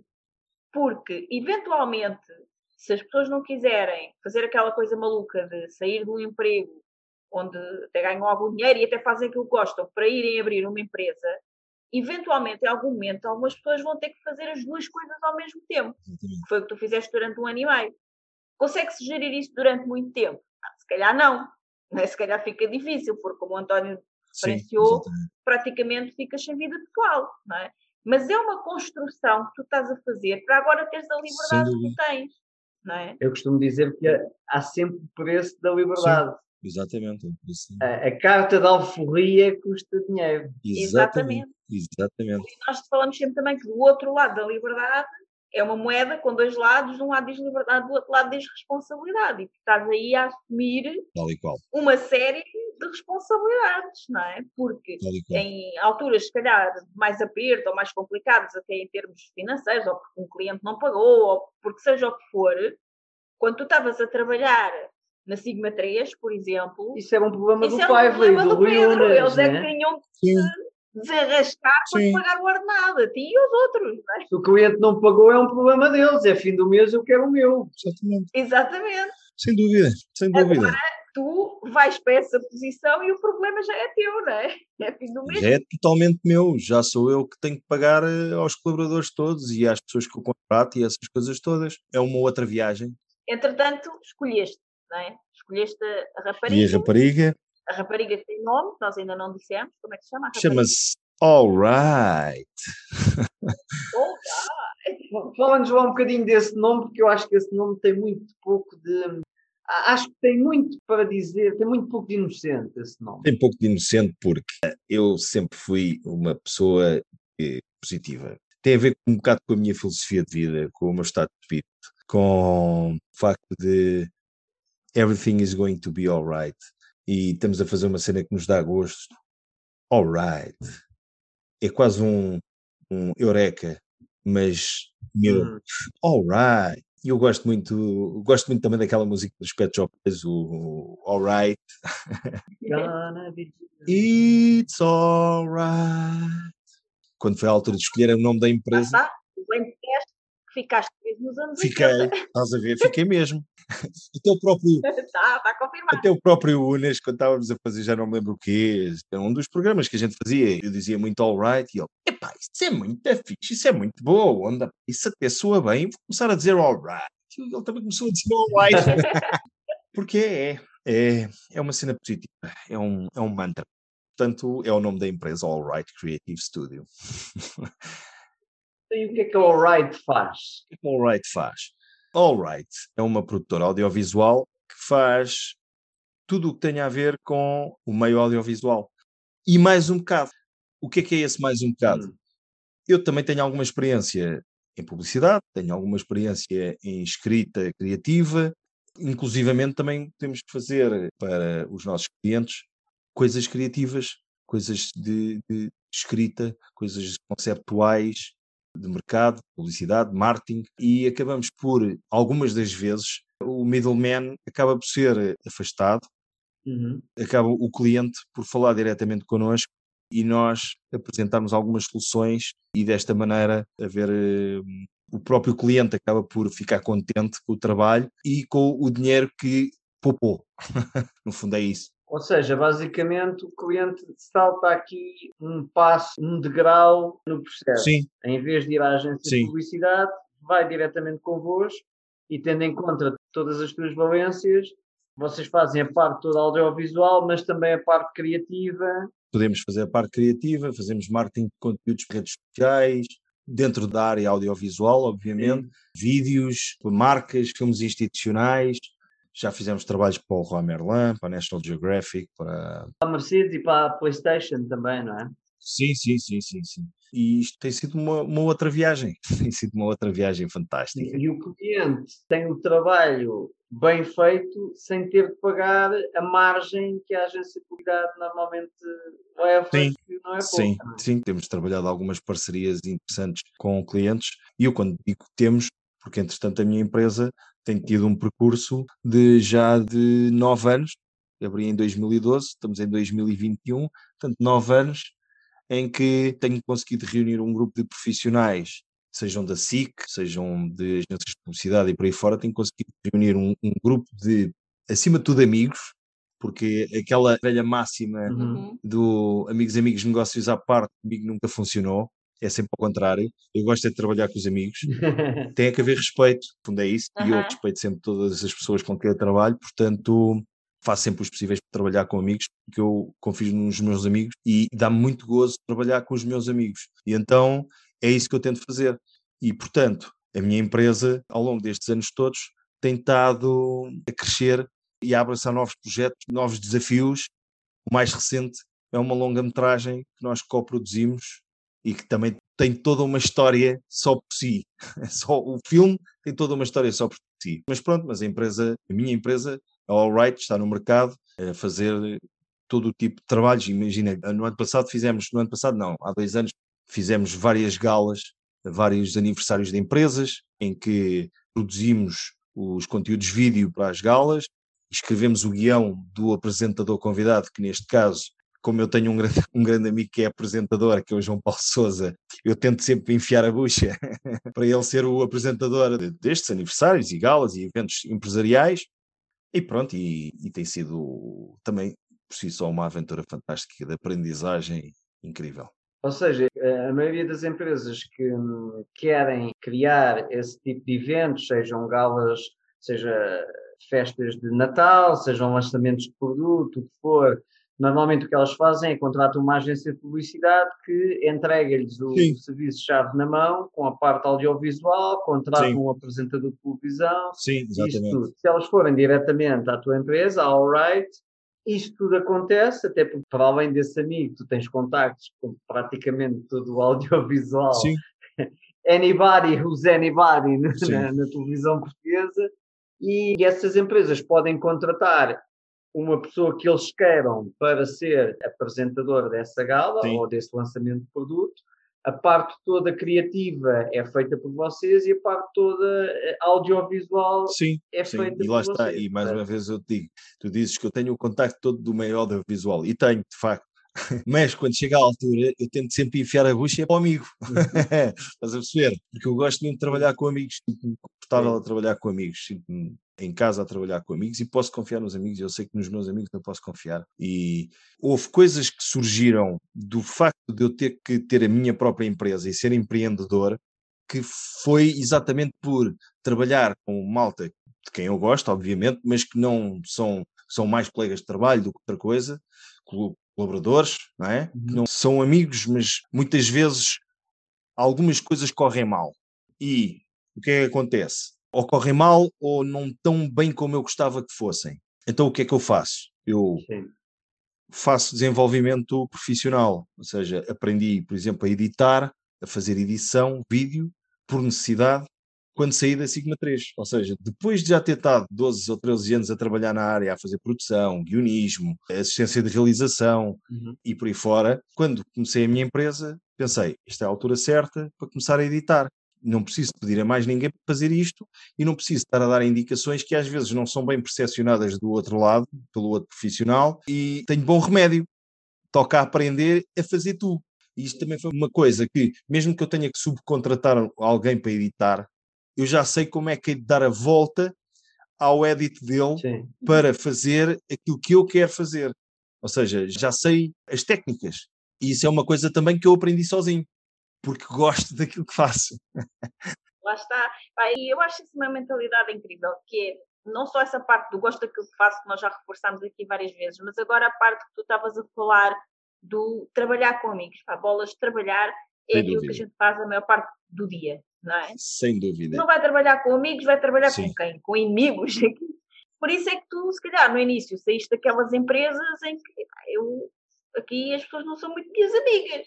Umas são porreiras, mas outras nem tanto, não é? Sim. E nós queremos trabalhar com quem? Epá, a gente passa a maior parte do tempo a trabalhar. Era bom que fosse com alguém que a gente gosta e que possa mesmo ser amigo dessa pessoa. Tal e qual. E claro, eu não estou aqui a dizer, claro que em muitas empresas há pessoas que a gente consegue fazer ali amizades e a coisa até corre bem. Ah, mas da minha experiência aquilo que eu vejo é são amigos à frente, mas quando viram as costas já são amigos do outro, já estão a dizer mal de ti e... É assim um ambiente às vezes um bocado esquisito, não é? Para se trabalhar. E trabalhar com amigos faz tanto sentido, não é? Eu acho que... sem, sem qualquer dúvida. E agora que estás a tocar num ponto que eu há bocado não falei, que é, tu quando estás na, num, a trabalhar para um patrão, numa empresa, os teus colegas são-te impostos. Uhum. Quando a empresa é tua, ninguém é-te imposto. Os clientes, porque tu precisas ter clientes. E então podes apanhar... Pá, pessoas menos fáceis de lidar com, mas as pessoas que tu tens à tua volta, és tu que as escolhes é. e podes passar o tempo todo do mundo com elas se forem teus amigos, é fantástico. Uhum. E se os amigos tiverem boa onda e tiverem, trouxerem coisas válidas para cima da mesa e tiverem contigo no barco, e epá, é outra, uma conversa completamente diferente. Tu que estás numa empresa em que os colegas são-te impostos, és tu que escolhes os teus colegas, e isso é fantástico. Uhum. Isso é uma liberdade, é a liberdade, não, lá está. É uma grande liberdade, é uma grande... Não só liberdade a dois, mas a muitos mais. É mais. Não, é, nós é a dois porque este podcast tem como dois, dois, não é? Mas podia ser a três, a quatro, não é? Sim, exatamente, exatamente. Então, e o, os canais do YouTube, isso é especificamente o quê? Ou seja, qual é a diferença de um canal do YouTube que vocês fazem para eu fazer o meu canal do YouTube? Bem, que história de vida incrível! A nossa conversa com o Pedro estava tão boa, tão boa, que tivemos que continuar, e por isso temos mais um episódio com o Pedro para ti na próxima semana. Hoje ficamos por aqui, mas não percas de forma alguma o próximo episódio, pois nele o Pedro vai contar-nos toda a sua aventura de como realizou o seu sonho de criança e trabalhou em cinema em várias vertentes de um filme de cinema, desde produção, distribuição, até como chegou a ser ator principal do filme, através do qual foi premiado, ganhando o prémio de melhor ator. Incrível esta história e, sobretudo, aquilo que ele nos vai transmitir e que nos vai permitir a nós também realizar os nossos sonhos, tu realizares os teus sonhos, assim como ele conseguiu realizar os dele. Porque, tal como neste episódio, ele passa-nos padrões e filosofias de vida absolutamente simples e incríveis que nos permitem a todos viver uma vida de liberdade, uma vida de sonho, efetivamente. Então, estamos juntos no próximo episódio com Pedro Barão Dias. Muito obrigada por ouvir o episódio de hoje. Se gostaste do que ouviste, certifica-te que nos dizes isso, deixando-nos a tua avaliação e o teu comentário, porque a tua opinião é mesmo muito importante para nós. Estamos em todas as principais plataformas de podcasts. Lembra-te de subscrever o podcast para receberes automaticamente os próximos episódios. E se fizer sentido para ti, partilha-o com quem mais gostas. Também podes ouvir os episódios no nosso site em liberdade dois ponto com. Para saberes mais sobre nós, acompanha-nos nas redes sociais. Encontra os links na ficha técnica do podcast. E se ainda não estás na comunidade de gente livre, entra agora em liberdade dois ponto com barra grupo. Nós adorámos passar este tempo aqui contigo e mal podemos esperar por te encontrar aqui no próximo episódio. Até lá, desenha o teu estilo de vida, compromete-te com os teus sonhos e agarra a tua liberdade. Até lá!